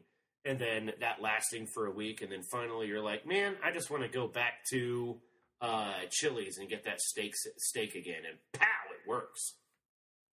Beef is that like you go from such good art to people that are yeah they're jobbers. They're doing they're good you know they do their best. I'm not knocking on them but at the same time though there were some artists that simply couldn't get a perspective right Yeah, three point four point five point six point even just like the actual uh, perspective of what like the human anatomy looks like was Oh, man. abs- your eye immediately looks at it and it it just says your your eye says no yeah. I don't like this. Is wrong. This Charles does not look like this. No, no. Okay, Jean Grey is an attractive woman. Emma Frost, attractive women. These are attractive people. They have horrifying eyebrows. It's just, uh, it just crushes me to look at that, the inconsistency of the artwork in this. But I digress. Is- we we, we got to move on from this. I mean, Right. So uh, let, let let's talk about um, Polaris and Genosha. Oh yeah, I mean, they got to go back to Genosha. You know it's got to happen. So they fly back down there, and you got a lot of people who are in uh, like pressure suits or whatever. And this is not the part of the story that I have focused the most on. But I'm at least very excited to see Storm and see Quicksilver and Toad and love Toad. Love Toad. and uh, yeah, you know what's really bad is that I uh, oh Unus the Untouchable Man. I don't think anybody's utilized Unus the Untouchable since original X Men number three or four or something like that. He's so like he's got a force field around him. You cannot touch him. That's his mutant power. He must not get laid very often unless he wants to. I don't even know. At least he clearly. I don't know. You can. It's, that's the fun speculation of uh, adolescence. But um, what it really boils down to is that we finally Yeah. start to see a handful of things that are happening outside just the X Mansion. What have we been complaining about since the beginning when we were talking about this extinction? this business of how there's too much going on in the world of X. And there still was too much going on in the world of X when Grant Morrison was writing this, but he wasn't catering to it. He was like, no, just because you guys are doing this doesn't mean it hasn't penetrated into what I'm doing. I'm doing this. That's that. love He- that because he really had the ganas to do that sort of thing. And like you've heard about what those writers' meetings are like when they take that retreat every summer. You got to stay straight. Stay straight on the mic, dude. You've heard about what it's like when. Uh, hold on. Yeah, we'll cut we'll cut this crap out. I'm just saying we got to the consistency of sound because I can see your vol your your levels dropping off. Is that better now? Oh yeah, I mean yeah, it's rough. We got to do it this way. Okay, go. Think of the ganas it takes to actually take over and not care. And you hear about their meetings they have every summer when they go and they plan out the next year in whatever Jamaica they take their writers retreat. And I hope they're having those meetings. It doesn't always feel like it. I agree, but even then, I, I, I just imagine Morrison just smoking a clove and just saying like, "Nah, I'm not going to do that." yeah, yeah, you guys can do that. That's fine. You can do whatever you want. You, you can do literally what you want. You can have Wolverine's adamantium ripped out. I'm not going to care because I'm writing my story. And that sort of ganas, oh, that speaks volumes. Like, oh, okay, he's going to do this, and we told him what the storyline's supposed to be, and he goes and does this, and he doesn't care what's going on. But we can't ignore the fact that he's selling out almost every issue. I hope so. I mean, that was part of the deal when I was when I was trying to find these books in single issues. I didn't have them all the time, you know. I, I'm at my one comic book store. I'm looking in the back issues, trying to figure out whether or not uh, these things are lying around, and um, that's why I had to get it in trade. You know, you can't find it if it's sold out, and that doesn't mean it's not going to show up again. But whatever. I mean, ultimately, you know, we get into this whole business where they're at Genosha and uh, they're building this effigy of Magneto, and uh, that whole business was very confusing to me in that moment. I didn't really understand what they were doing, but I kind of feel like around that time, the suits, as you put it, pressured, hey, we want you to do something to bring Magneto back into this. So Magneto was Magneto was right. Exactly. You start to get the beginnings of that movement here. It's not until um, what issue? Where? It's after issue one thirty four. You made a big you made a big point. Quentin Quire's first appearance is issue one thirty four. He is Kid Omega.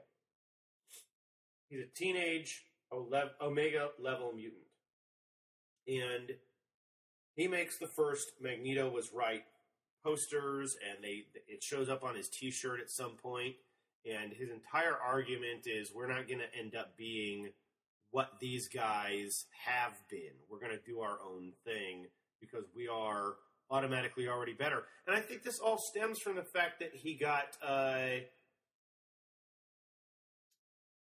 dissed by one of the stepford cuckoos that he was infatuated with.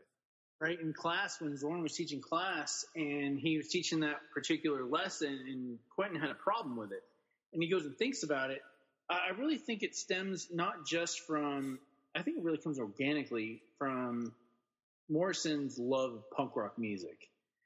Um, Morrison doesn't like crap punk rock music. I mean, this guy likes Siouxsie Sioux. He likes T Rex. You know it. He's not listening, you know, to the, the the Sex Pistols all the time. Like that stuff doesn't matter to him. I mean, he really liked that sort of stuff, but even then, uh, I, I just feel like he was incorporating his love of punk rock and taking that idea that revolutionaries still matter, and then Oh, with Kiddo, good phrase. Kiddo- I like the way you said that. Revolutionary With- still matter. yeah, and with in with the X Men, there's not been a revolutionary that didn't care what Xavier was teaching and really went with with his ideas, no matter what. I mean, you go, you're going in and you're saying you're talking about punk music and stuff like that. If you go in and look at Grant Morrison, the man actually performed as a villain in a My Chemical Romance music video. Right. Uh, I mean, that's saying something. That's maybe saying I believe in your music, but I also think that's really because uh, uh, um, So that's where I would cut because now I have to look it up. Gerard Way. Okay. And then we come back to it. Gerard Way and Grant Morrison have definitely met, definitely hung out, definitely talked about art and music and magic and some other great things. And I think it's because there's respect there. I hope so. If I ever meet either of these guys, that's what I want to know about. I want to know about, yeah, your artwork, your story, your, well, I mean, you know, the art is the story for Grant as it is, but like the pair of them, what's your relationship? What's, what, what is it that compels you to be involved with one another, even on that level? And can we expect more? When can we see some Gerard Way artwork in a Grant Morrison story?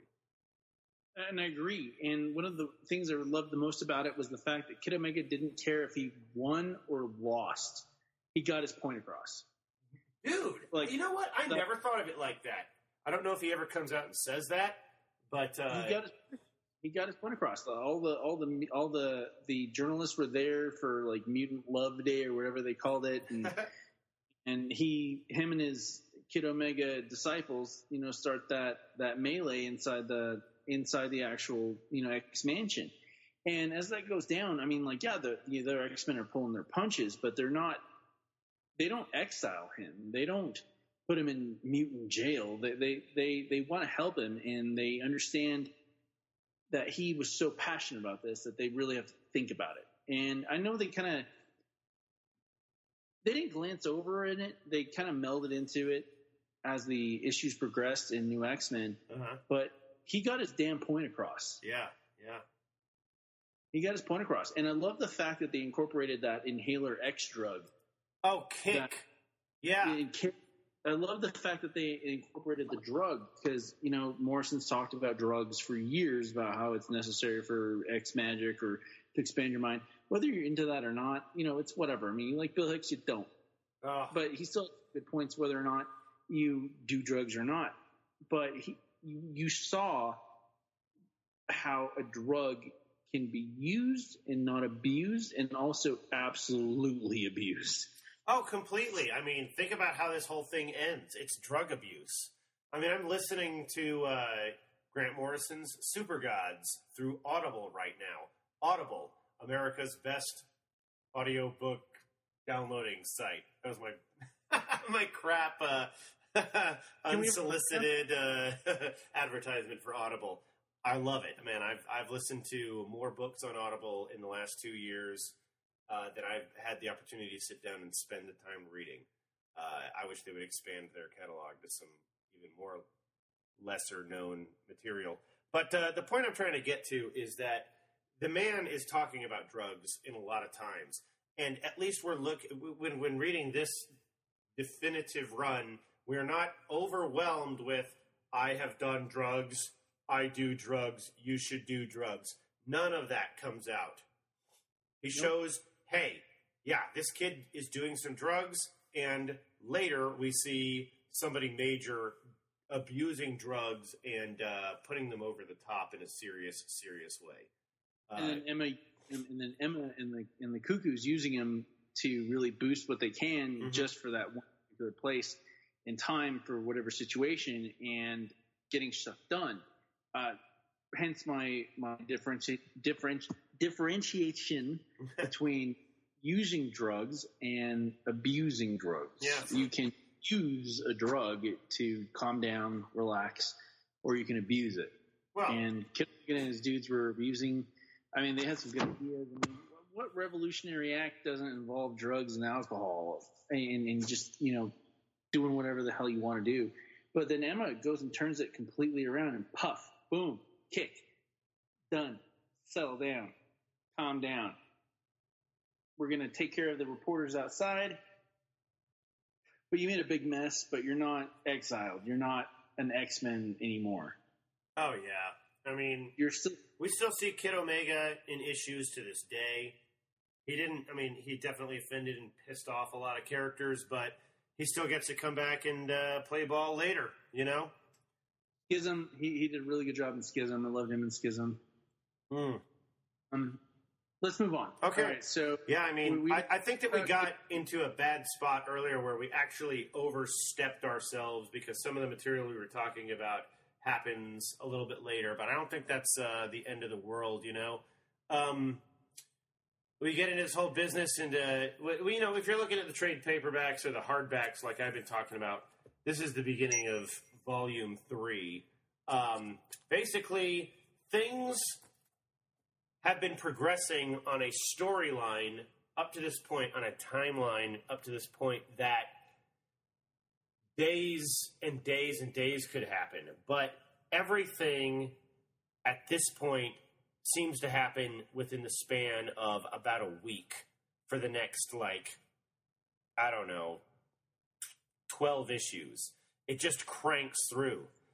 Beginning with uh, Cyclops and Wolverine, two guys that don't really get along. I think Wolverine has a respect for Cyclops, but they're not Absolutely. buddies. Uh, nope, they're no, and, and and they they really encapsulate that. Like Cyclops is trying to get drunk, drinking some freaking like Chablis, and Wolverine's hey, come over and take some actual man shots. I know that like isn't really like palpable to the state of affairs in the United States right now, but like, hey, if you want to take a man drink, drink some whiskey. Let's come over here and drink. Oh man, that's a definitely a Wolverine thing to do we're or not say. we're not buddies, and they they accentuate uh, Morrison accentuates the actual encounter in the Hellfire Club by bringing in Sabretooth, and him and Wolverine are taking the lead next to each other and like run any other place, yeah, any other place. we've been And- talking about that for years. I guarantee, like, man, I'll tell you what. You and I have known each other for almost 10 Mhm. years, I think. Almost 10 years. Yeah. And we have constantly, constantly referenced back to this particular scene. I know you haven't read the whole thing all the time. I know you, you, you know, like, but I know you read this. We have talked about this for almost a decade. What a great moment this particular issue is. You've got a dancing girl up on the table who is a hideous creature, but she is projecting what you want to see into your mind. So, what does he want to see? Cyclops wants to see the Goblin Queen. Basically, go back to the Hellfire Club Correct. books from the 80s and that introduce him to Frost. And you'll see when uh, Jason Wyngarde had the control over Jean Grey and uh, the whole business of how she was leather clad, dominatrix style, all of that stuff. We, you know, it's not the kind of thing you usually see Jean in, and uh, it's being projected into his head. I don't know if it's whether he wants it or not, but uh, I thought it was cool. I just remember reading that and thinking, I haven't seen this before, and uh, that was the part that was that was cool to me. So then you've got uh, Sabretooth and Wolverine peeing next to one another, and it's like Sabretooth is a member of the Hellfire Club, or can anybody get in? Because I want to go to those parties. I like when he's warned, like, "Hey, you act up, we've got a gaggle of dudes downstairs that will dissect you over and over and over. Oh yeah, because they understand Wolverine's power set. You know, they can No, they can mess him up again and again and again. Well, they were threatening Sabretooth, but even then, uh, the fact that Cyclops is having a drinking contest with Wolverine, which everyone knows you're not going to win because of his healing power. But as they're just taking shot after shot, Scott is opening up like he's never done before and really humanized him. Oh, And that's the one thing that really lacked in any story about Cyclops, uh, Scott Summers, is that he was never humanized. He was always the Boy Scout, and he's there just taking some shots, looking at some looking at some dancing girlies, and and uh, trying to have a good time. And Wolverine is trying to trick him into going on a uh, off the books mission. oh wait, now let's let me uh let me uh I guess correct that. Fantomex is there. Oh yeah, they meet up with Fantomex. Fantomex gets them and says, "Hey, we need to go check something out. You're something that I am, and there's a problem, and we need to go do this." So they they they go on a side quest that changes the Marvel universe and has ramifications across the board. We have to go to a facility called the World, wherein we will encounter Weapon 15. Wolverine, you're not Weapon X. You are Weapon 10. and And Captain America was Weapon 1, and I think Nuke was Weapon 2, and so on and so forth. And this changes everything. It's never been Weapon X, it's the Weapon Plus program, which was I remember I remember squeeing with delight with my roommate when I lived in LA when we went to see the Incredible Hulk and it said Dr. Abraham Erskine Weapon Plus program when General Ross went to go get the uh, super soldier serum to jam into Emil Blonsky. Go Yep. back and rewatch that scene, see that little throwaway thing, and realize why this this thing is so important because it's cohesive, it's consistent. Did Grant Morrison do it, or is it all part of the stuff that was going on in the Ultimates at the time? Got to keep in mind the Ultimates and the Ultimate Universe is all built around the idea that Norman Osborn, Doctor Octopus, Fantastic Four. the Fantastic Four, everybody, everybody is trying to develop a new super soldier serum, a new Captain America. Uh, Hank Pym, if you go back, go back and, oh my goodness, go back and reread Ultimate Origins. I don't know if you've ever seen it. Find it in trade. It introduces Galactus. Not Galactus, it introduces the Watcher.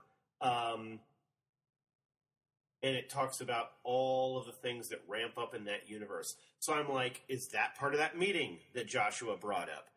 Did they sit there and discuss this is what we're doing over here, this is what we're doing over there?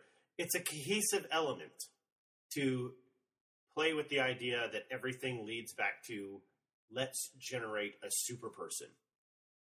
And so Weapon X, Weapon Plus, where was Deadpool? Deadpool was on that list, right? I gotta look at that. I think he's 14, Weapon 14?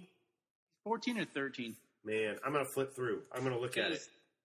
Because all the ones we knew before that was uh, that were part of the Weapon X program was Maverick, Silver Fox, Sabretooth. Um, who else? There's like two, two or three people I'm forgetting that uh, if you flash back to these like the medium issues of the original run of Wolverine, uh, other than the Frank uh, Frank Miller ones, we're talking like uh, when Silvestri was drawing like issue 49, number 50, when Shiva first shows up, which is one of the things I really liked about uh, the Weapon X guy that they're fighting in Faith. Is uh, he was basically the Shiva. Remember Shiva? Yeah. Shiva was there to uh, always adapt, and there was like a uh, like almost infinite but still finite like different new robots of Shiva that would always show up to destroy anyone in the Weapon X program that remembered something and put him back in the pool. And who they're fighting while Wolverine is like learning everything is someone completely adaptable. The computer's mocking Fantomex the whole time. Like, really? You're gonna be French? Like that's what you pick? Uh-huh. Love that. It was hilarious. And then they like the, the battle's going on, and Wolverine's just standing there, just reading, and he's just like, "I know everything. I know everything." Oh my god, I know. That's the other major, major game changer. We have been living in a world since these issues came out where Wolverine knows everything about his past.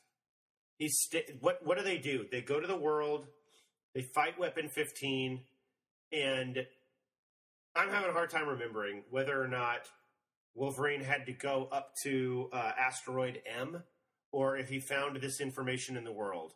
But he basically says, Huh? No, after after after the battle uh, uh, with Weapon 15, he ends up getting shot into space and lands on Asteroid M, and Jean shows up Mm, to help, mhm. and they trapped on it. And like they like the horror, horrific realization they're on Asteroid M, yeah. which was a, another uh, uh, what do you call it? A foreshadowing, Oh, for sure. foreshadowing about what's going to happen. I mean, what do we have going on? We've got Cyclops and Wolverine off messing around on this side quest. Uh, Cyke is still drunk half the time in this situation, but he still manages. And then you've got uh, Fantomex and Weapon 15.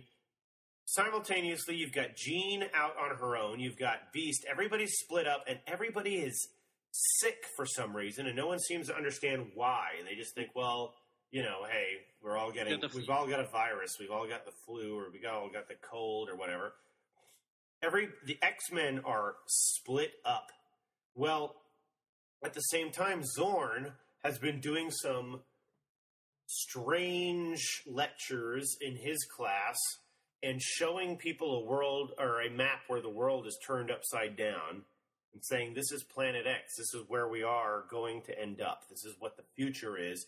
And that being the case, Dust, a new character, a young character, a Middle Eastern character, a woman, she. She uh, realizes what's going on and tries to deal with it, but somehow is incapable of doing so. Charles comes down there on his own two feet, says, "Hey, look, uh, you've got some questionable stuff going on, and I don't think this Magneto was right poster is appropriate." And uh, he's and Xorn says, "You know, you're walking around because I let you." Really, what's been going on is there are micro nano sentinels inside your body, and I've been magnetically holding them up. Now, is it a? It's a question of, are you? Are we looking at this from the perspective of Xorn is a healer, or is it that the nano sentinels are inside Charles' body because when he reveals himself to be Magneto, then has he just been using his magnetic power to let Charles walk around? The scope When he snapped of his power is him- unbelievable. when he snaps him in half and, and stops holding up Chuck's spine, uh, we, we need to talk about something a little extraneous before we really finish and get to the coup de grace. Is what happened? Like, from what I understand, the suits that B decided that it had to be Magneto, and Morrison wasn't having it, didn't want it to happen, but was forced to. He did his best, and when you know things came to be, he ended up you know finishing it up. You know, he had Silvestri drawing it. You know, that's a hard thing to walk away from. Yeah. But once they took over his comic and forced Xorn being Magneto, which he had planned, what I understand, he had planned it to be Magneto, but not the way it actually like actually like played out in actual print. And that sort of forceful hand had Morrison pretty much just finished what he could to because he was obviously in love with his baby and couldn't just abandon it and then quit Marvel forever from what he said. Is that accurate? That sounds about appropriate. Um, the the Xorn storyline, like that, as I understand it, is mainly taken from the unofficial guide to Marvel, the unofficial Marvel book that, uh, or the unofficial biography of Marvel that I read, I think five years ago. Uh, It was good. It- good book. it was really good, but uh, you know, when we talked to uh, When we talked to Jim Shooter, he was like, "No, this is this is not not accurate." You know, They Um, vilified him. huh? That's that's a story. They vilified him. That's a story for another long box. but, That's um, yeah, they vilif they sure did, and I, I think it is undeserved. The man reined in a bunch of people who were, you know, Drug dropping addicts. acid, like Yeah, you know, locking themselves in their in their hotels, writing Howard the Duck and, and Doctor Strange and Adam Warlock, and he's having to wrangle like drug addicts. But uh, we're uh, we're we're deviating. Oh well, I mean, wait, Let's- hey let's man, go then back. we're all we're still talking about. It. I think this is. I think it's still relevant. But uh, the I point, agree. yeah, I mean, that's another question. I mean, it begs a lot of research. Was Xorn ever supposed to be Magneto? I thought it was the coolest thing in the world when I read it. Magneto had been dead for issues and issues and issues by the time I got to this. And when this happened, I remember turning the page and losing my mind. So whether or not it was his intended idea. It was awesome to me, and I hope that doesn't make me sound like some kind of half-wit. But No, no, it was still cool, man. We didn't see it coming. We had to, like, I mean, that was such uh, pull the rug out from under your feet. Like, we never saw that coming. I mean, like, granted, if you look back, I mean, the, like some of the clues are there, but even then, I think that's because they had to Morrison had to fix things for the suits that be. But even then, like, you know, you're you're, you're piecing breadcrumbs together, but the, there are still some clues there. I mean, like, you don't just randomly end up on asteroid M. That doesn't happen. well, that's Like- the thing. How far back? That's what I want to know. How far into or how far back from the reveal did uh, did the gun get pointed at his head? Like J. Michael Straczynski and Spider-Man's The Other. I mean, when does Right. somebody say you've got to do this? I want to know how far back it had to happen. But uh, that's a question for him. I haven't run into Grant Morrison at any conventions. it, it, it is a glorious aspect that he still pulled the story off and really knocked it out of the park with the gun to his head. I, I presume. I mean, yeah, I'm not going to say no to that. Uh, basically, the team is completely split up. People have been sick. They don't know why. It's because they've got nan- nano sentinels inside their bodies.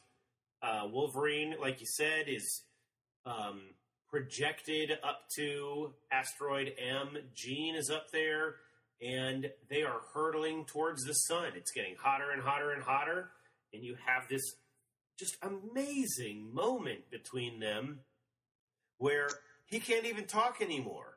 He's discourse- regenerating and regenerating, and it's killing her. And dis- discourse was great. oh man, I mean, they're talking to one another only because she's using her mind to make it possible. And uh, you know, it's all happening in in their heads, their telepathy, and then they get close enough that he realizes, you know, hey, we always think there's going to be a way. There's always going to be a way to survive. We've survived all these things, and there isn't a way for them to win. He realizes he has to kill her for her to become powerful enough to manifest the phoenix to save the day because they know what's on the line. I agree. And what what makes it even more important to me is that very rarely did he use any X Men tropes.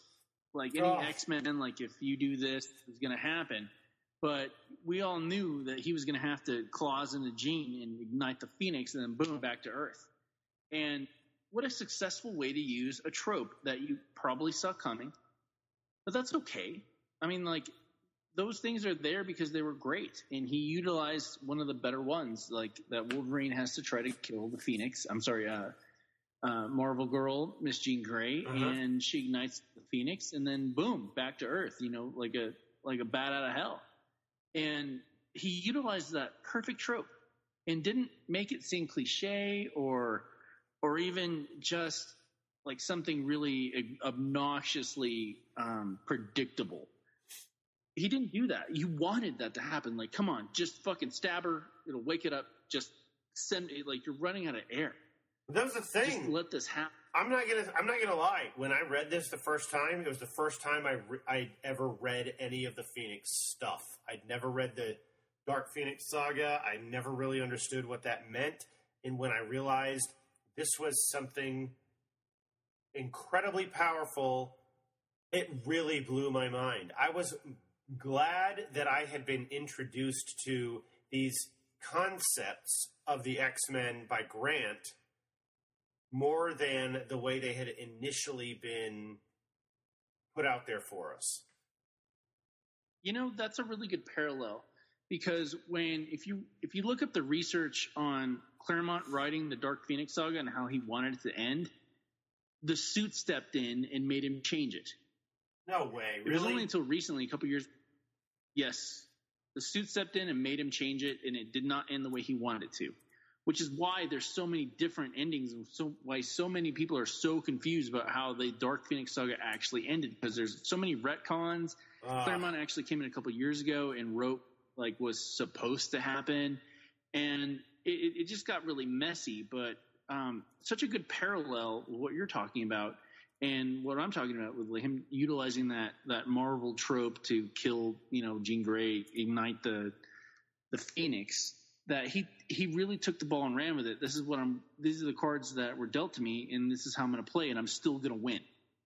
I'm Wow. not going to end up like Claremont, pissed off. he totally pulled it off, man. I mean, it- it worked. I, I whether or not it was, I know that he has to some degree. I'm not going to say disowned it, but I know that Grant has uh, been very upset about this whole sequence, and uh, I still think that it, it, I mean, it's still one way or another. You're right. He he he pulled it off, and it's amazing. What what else can we say? I mean, Magneto has taken over New York in one day, created a force field that nobody can penetrate. The FF, the Avengers, the Defenders, Heroes for Hire, Silver Sable, and the Wild Pack. Nobody can get in there. Doctor They're Strange, it's incredible. Why? Kick. Magneto is jacked up on kick, and he has the Brotherhood back. That is a story I want to see. I want to see him not just take over. Sorry? He's got one of the Stepford Cuckoos helping him. Yeah, that's right.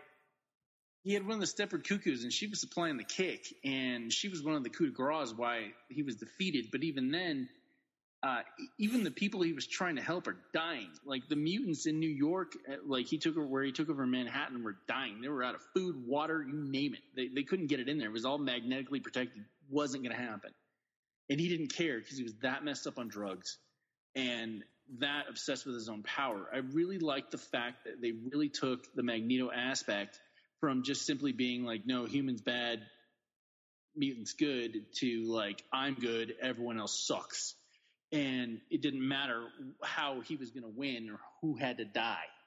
He was going to win. That was the kick just took over. And I, granted, it amplified his powers, but like, remember how sweaty he was getting? Remember how they, Oh, yeah. they, they illustrated how sweaty he was and, and like how many drug addicts we know are just all sweaty all the time. They're red faced and, and, and just erratic and everyone around him is scared to do anything or say anything wrong because it's going to piss him off. And, you know, this guy's got ultimate power and we got to really move on into the part where the X-Men really prevail when they take over and Jean Grey shows up. I mean, they really get into the bubble and, you know, please expound from that. Well, I mean, basically, Wolverine eliminate or like had to kill Jean.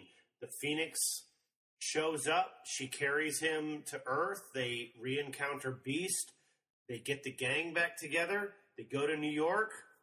They have to oppose Magneto. That's what you have to do when you're the X Men. And uh, Charles is captured. Basically, Cyclops gets close enough to blast Magneto in the face and destroy the uh, telepathy proof helmet so that he has to wear the Xorn helmet again.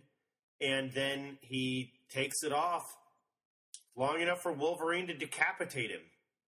So we have Now, maybe, you know what? we, we maybe the fact that he had to kill Magneto. The problem I have with all of this is that we just saw Magneto killed. After we saw Magneto killed at the beginning of this thing, and Grant Morrison's definitive run ends after the Planet X storyline with the Dark Beast. or White and Beast the uh, Phoenix Egg. and the Phoenix But we- Egg we- and all of this great stuff. But But we didn't touch on something enough earlier. Uh, the the Wolverine being a side character, um, him doing his job. They didn't really go into his his, his past too much. I mean, they, they, he he was there. Everything he did was great. Uh, his influence wasn't always the the older dude, you know, helping out the the fifteen year old girl. Everything everything he did had a purpose, and his anytime he was on screen, uh, um, I'm, I'm sorry, in the panels, like everything he did had a purpose. And when he cut Magneto's head off, that affected me in a way that rem- reminded me of the Fatal Attraction story when him and Magneto were going to beat each other on Asteroid Asteroid M, uh, and uh, Wolverine went for Killing Blow, and Magneto got really, really upset. Not because he, not because he tried to kill him, but because he, he they've had so many X amount of battles, and Wolverine's never done a Killing Blow before, and that's what cheesed him off enough to you know pull the adamantium out of him. He tells him, you know, my my most respected foe, and and that really affected me when Wolverine just boom like had to make that decision. He just killed Jean Grey, and then boom, head off, rolls off, and I also like the fact that they actually put that in plain view because one of the things that really cheesed me off about uh, Siege was when um, Thor, uh, you know, annihilated uh, the Sentry as Oh, the yeah. uh, Void, and they barely showed it. Like there were so many other great, you know, huge splash pages.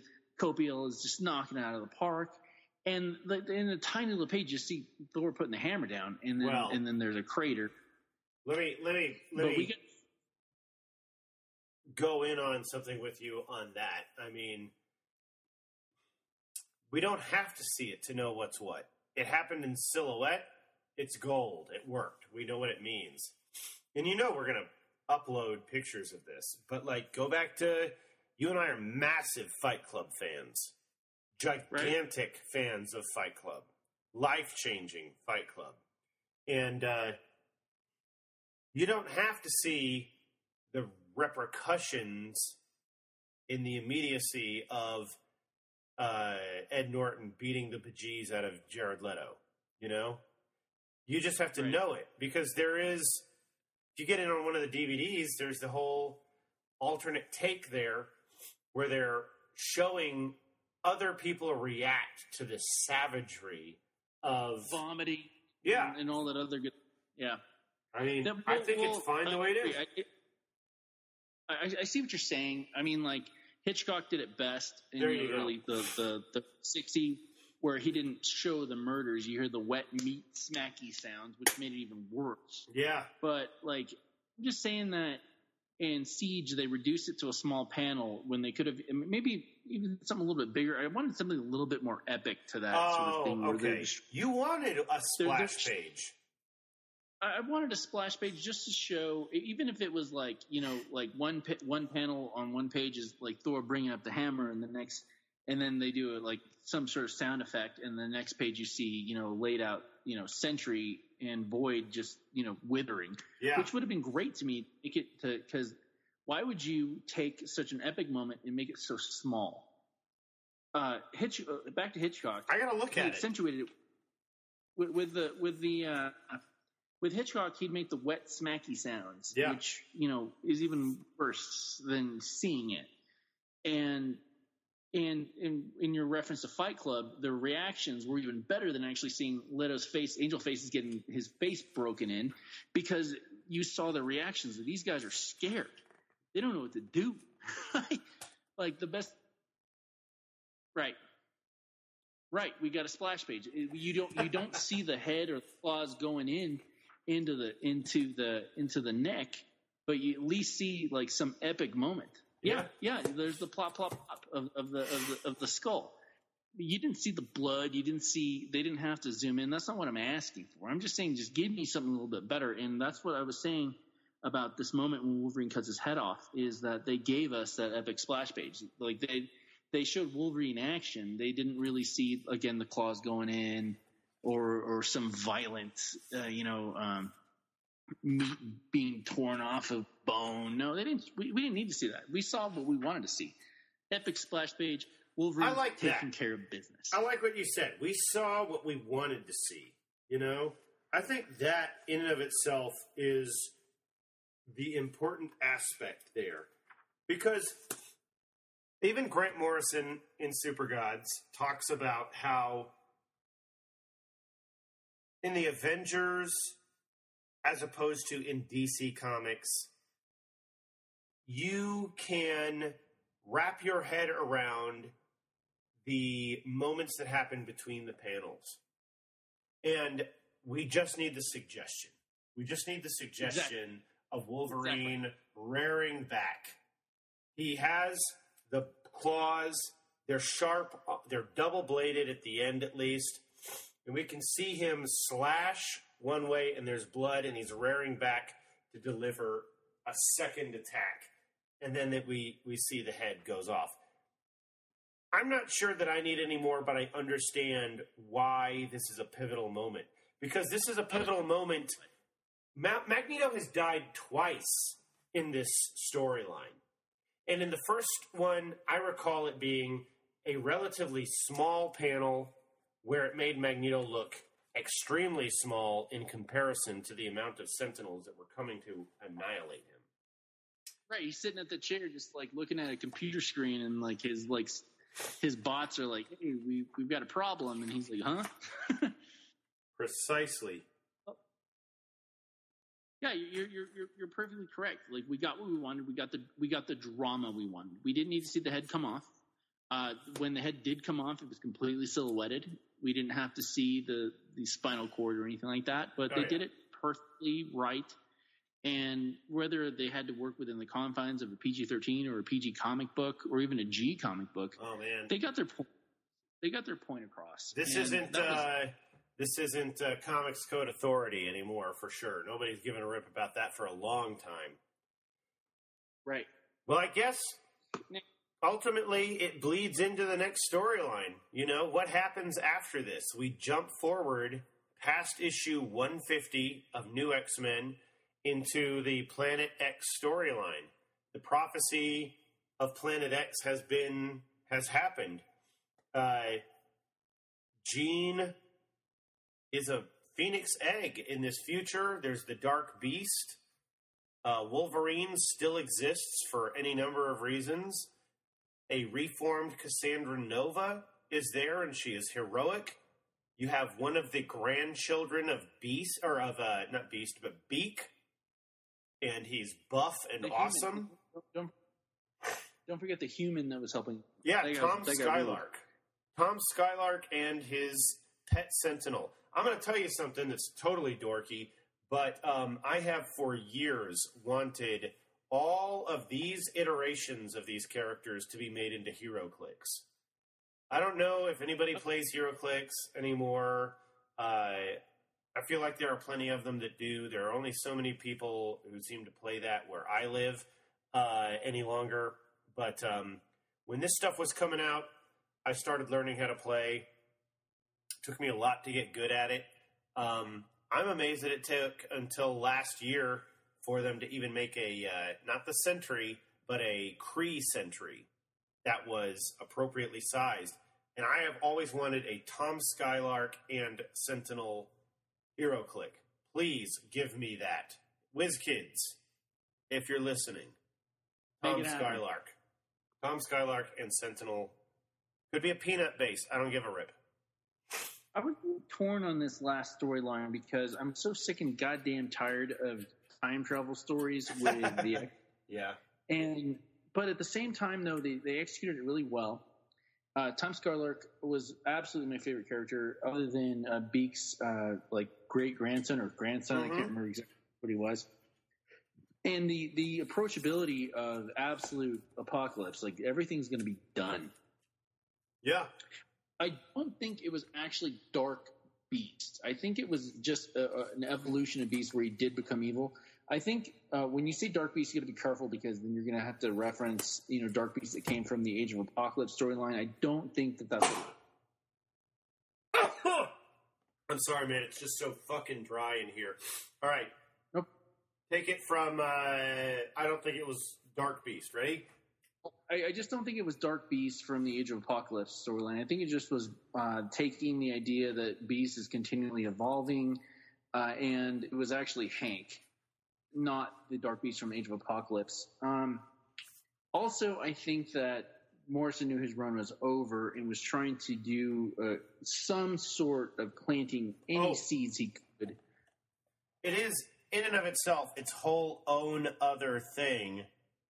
Uh, Right. He's the white beast, but somehow or another, this is the last hurrah of John Sublime and the human. Right, and, right, in in the the anticipation, the foreshadowing, uh, like like you're just waiting for that pet sentinel to come out of the water, and when it comes out, I mean, like they took you two three pages for it to happen.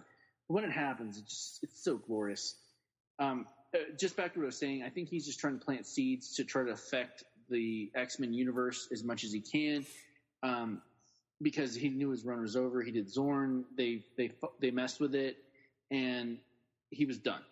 Now he had Silvestri doing it. I, I, I can't imagine how hard it would be to walk away from uh, a book that Marc Silvestri is drawing for you. Mm-hmm. Not only that he's done with it, knows he's going to move to DC and be done with Marvel, but in the, in terms of actually affecting X Men, I want to refer back to Cassandra Nova. I really think that Grant Morrison was trying to influence the X Men in a uh, what's the word transgressive way. Okay. He implanted the idea of doom, but to influence not just as a writer, this is what's in my mind, this is what I'm going to make the X Men do, this is what's going to happen. He implanted himself as actual Cassandra Nova. I really think that that was his consciousness Right. affecting Okay. the comic book. It even looked like him in a way. And what better way to be an even better writer was to find to find a way to be a better influencer on the actual comic book than just being the writer, but injecting yourself organically as a character. Now, in that regards, he's planting seeds from the future because you know they always do future things, and there's been a lot of echoes of his of the residual uh, influence he's had. I mean, Xorn's come back a couple of times. I mean, he's not he's not Magneto anymore, and they haven't explained it. It's really kind of like uh, exhaustive how they've done it. They just can't get Exhausting. it off the ground. Exhausting for sure. Yeah, yeah, and but they, they right now the X Men do have a pet Sentinel, and there's a giant rainbow painted on its chest, and Yeah. this thing is absolutely uh, devoted to the X Men and does everything it can, and basically the idea of like, uh, uh, what what was it, uh, Rusty and and Big Guy the robot? What was it back in the mid '90s? Rusty and Big Guy. Iron Giant? Yeah. No, not Iron Giant. Rusty and Big Guy was. Uh, I, I, I'm, I'm, we're gonna have to cut this and fix the right term. But the guy that the guy that drew it is the guy that did all the initial drawings for the Matrix. He did all of the most intricate drawings for. I think his name is Geof Darrow. Okay. Most intricate drawings for you know just the the seas of you know um, of pods. You know them growing humans. Oh, right, right, right. I got you. The- and- and, yeah, I can see. Why you make that- I can see you make that connection with the rest uh, with um uh, the Iron Giant, the little kid influencing the giant robot. Terminator 2? But- Judgment Day? Yeah. exactly. And uh, you know the the Phoenix Egg, he did his best. I think uh, he did. He worked with what he could. I again, I was tired of any sort of future stories. I mean, they wrapped it up in kind of a neat little bow that the egg was there, and it kind of um, influenced Jean's coming back recently. Oh, yeah. Dude, I don't think she's been around since Grant Morrison killed her. Nope, nope. That is the. Uh, that honestly, unfortunately, might be the lasting, quantifiable aspect of the Grant Morrison run. And thank you for that. Because a, a world without Jean Grey is a world where we could have Cyclops decide to be a villain. And that is interesting. And Yes, sir. we don't have to No. bring Jean Grey back for no reason. Like we brought Magneto back immediately. He got killed at the beginning of this, he got killed at the end of this, and then as soon as the Scarlet Witch had been I think she was killed at the end of uh, House of M. yeah, thereabouts, uh, Magneto appears and lifts her body off and flies her away, and, And we're like, disappears. really, really, you couldn't wait like a year? You couldn't wait five years? How long did it take us before Joss Whedon decided inexplicably to bring Colossus back?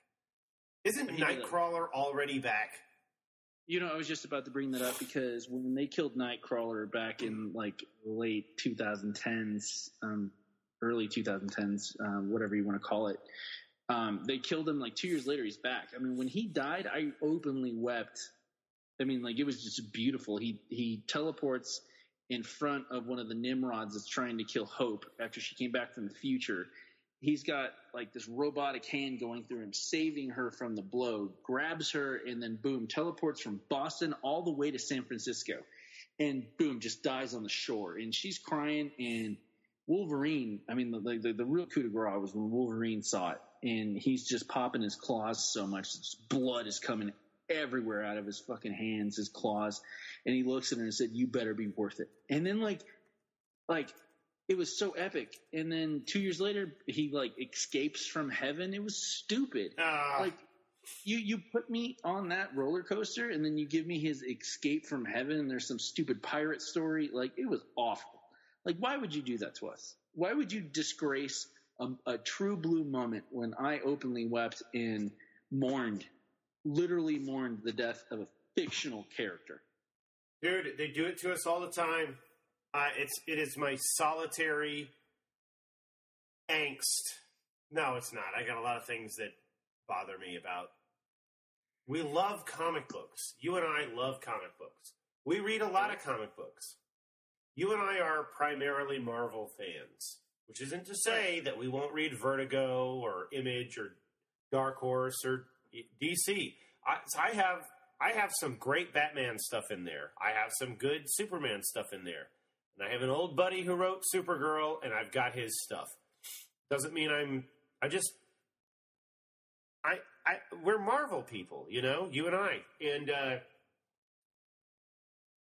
even our guys, even our team, as if we were following one football team or another, they do stuff that hacks us off. I'm not a fair weather fan. I'm a fan all the time. But yeah, you can hack me off, and when you kill somebody, and then somebody else gets their their their hooks into that thing, and they want to bring them back for whatever reason, you better do it for a really fantastic reason.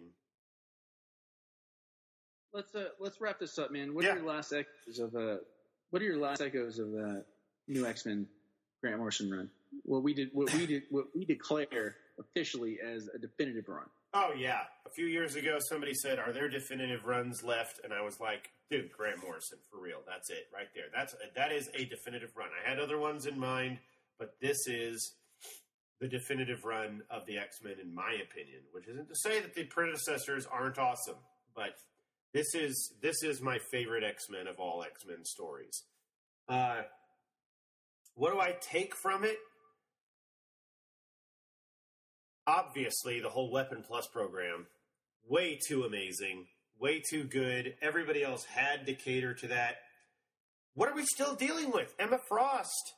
Emma frost a forefront a-list character you know? She was not that before this. Uh, you've got all this stuff. Cyclops is a bad guy. Cyclops is a good guy. Chuck is is chuck really a good guy? You never know. Chuck can walk. He can't walk. Some of that stuff ultimately does it really really matter i don't know. But you know if we live in a world where mephisto can eradicate spider-man's wedding we live in a world where the mutants can be back in the closet. But screw that because no one should have to live in the closet. So i hope and i don't know because i'm not reading every x-man book that the X Men are always out of the closet because Grant Morrison said so. I love that. That's perfect. I have nothing to expand on that.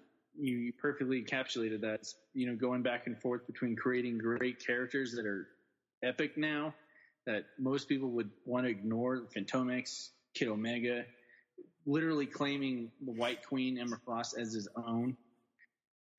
And I love your idea and fascination and belief that, yeah, there's no limits to the X Men. And they should always be out. And they should always be doing what, you know, making the hard decisions. Because that's one thing about the X Men I really like is that they always make the hard decisions. They police themselves, Oh yeah, that's a great way to phrase that. they police themselves in Morrison. I mean, I, I, I really wish I could like he could squeeze out his excitement into a, a bowl of excellent whiskey, so we can just take how happy he was when he was in his heyday, enjoying writing something that he probably never thought he'd ever write in his whole life: the X Men. Uh, he grew up a DC guy, but Marvel, uh, at least the way he tells it, but Marvel, uh, Marvel, Marvel got him first. Hey, let's let's wrap it up. Let's uh, let's go into ten questions. I got four. I got five questions to ask you. You have five questions to ask me. All right, let's go. Uh, within the this, this go on what we're talking about. Who is your favorite new character from Grant Morrison's run? New character? Hmm.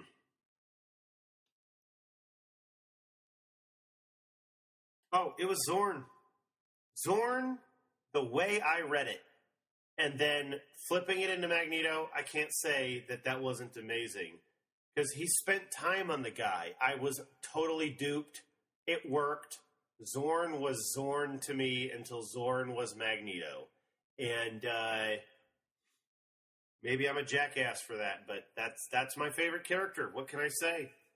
What's your favorite dramatic moment? Oh, besides that, I mean, definitely Wolverine having to kill Jean Grey. That that they let I mean, he led up to that for so much of that issue. That issue is I, that's one of those ones I found in, in uh, single issues, and I was like, I don't care if this is overpriced. I'm buying this because I have to have it. I've got it in singles. I've got it in hardback, and I will always reference back to that. That was my favorite dramatic moment. I loved the. I loved Beak scoring.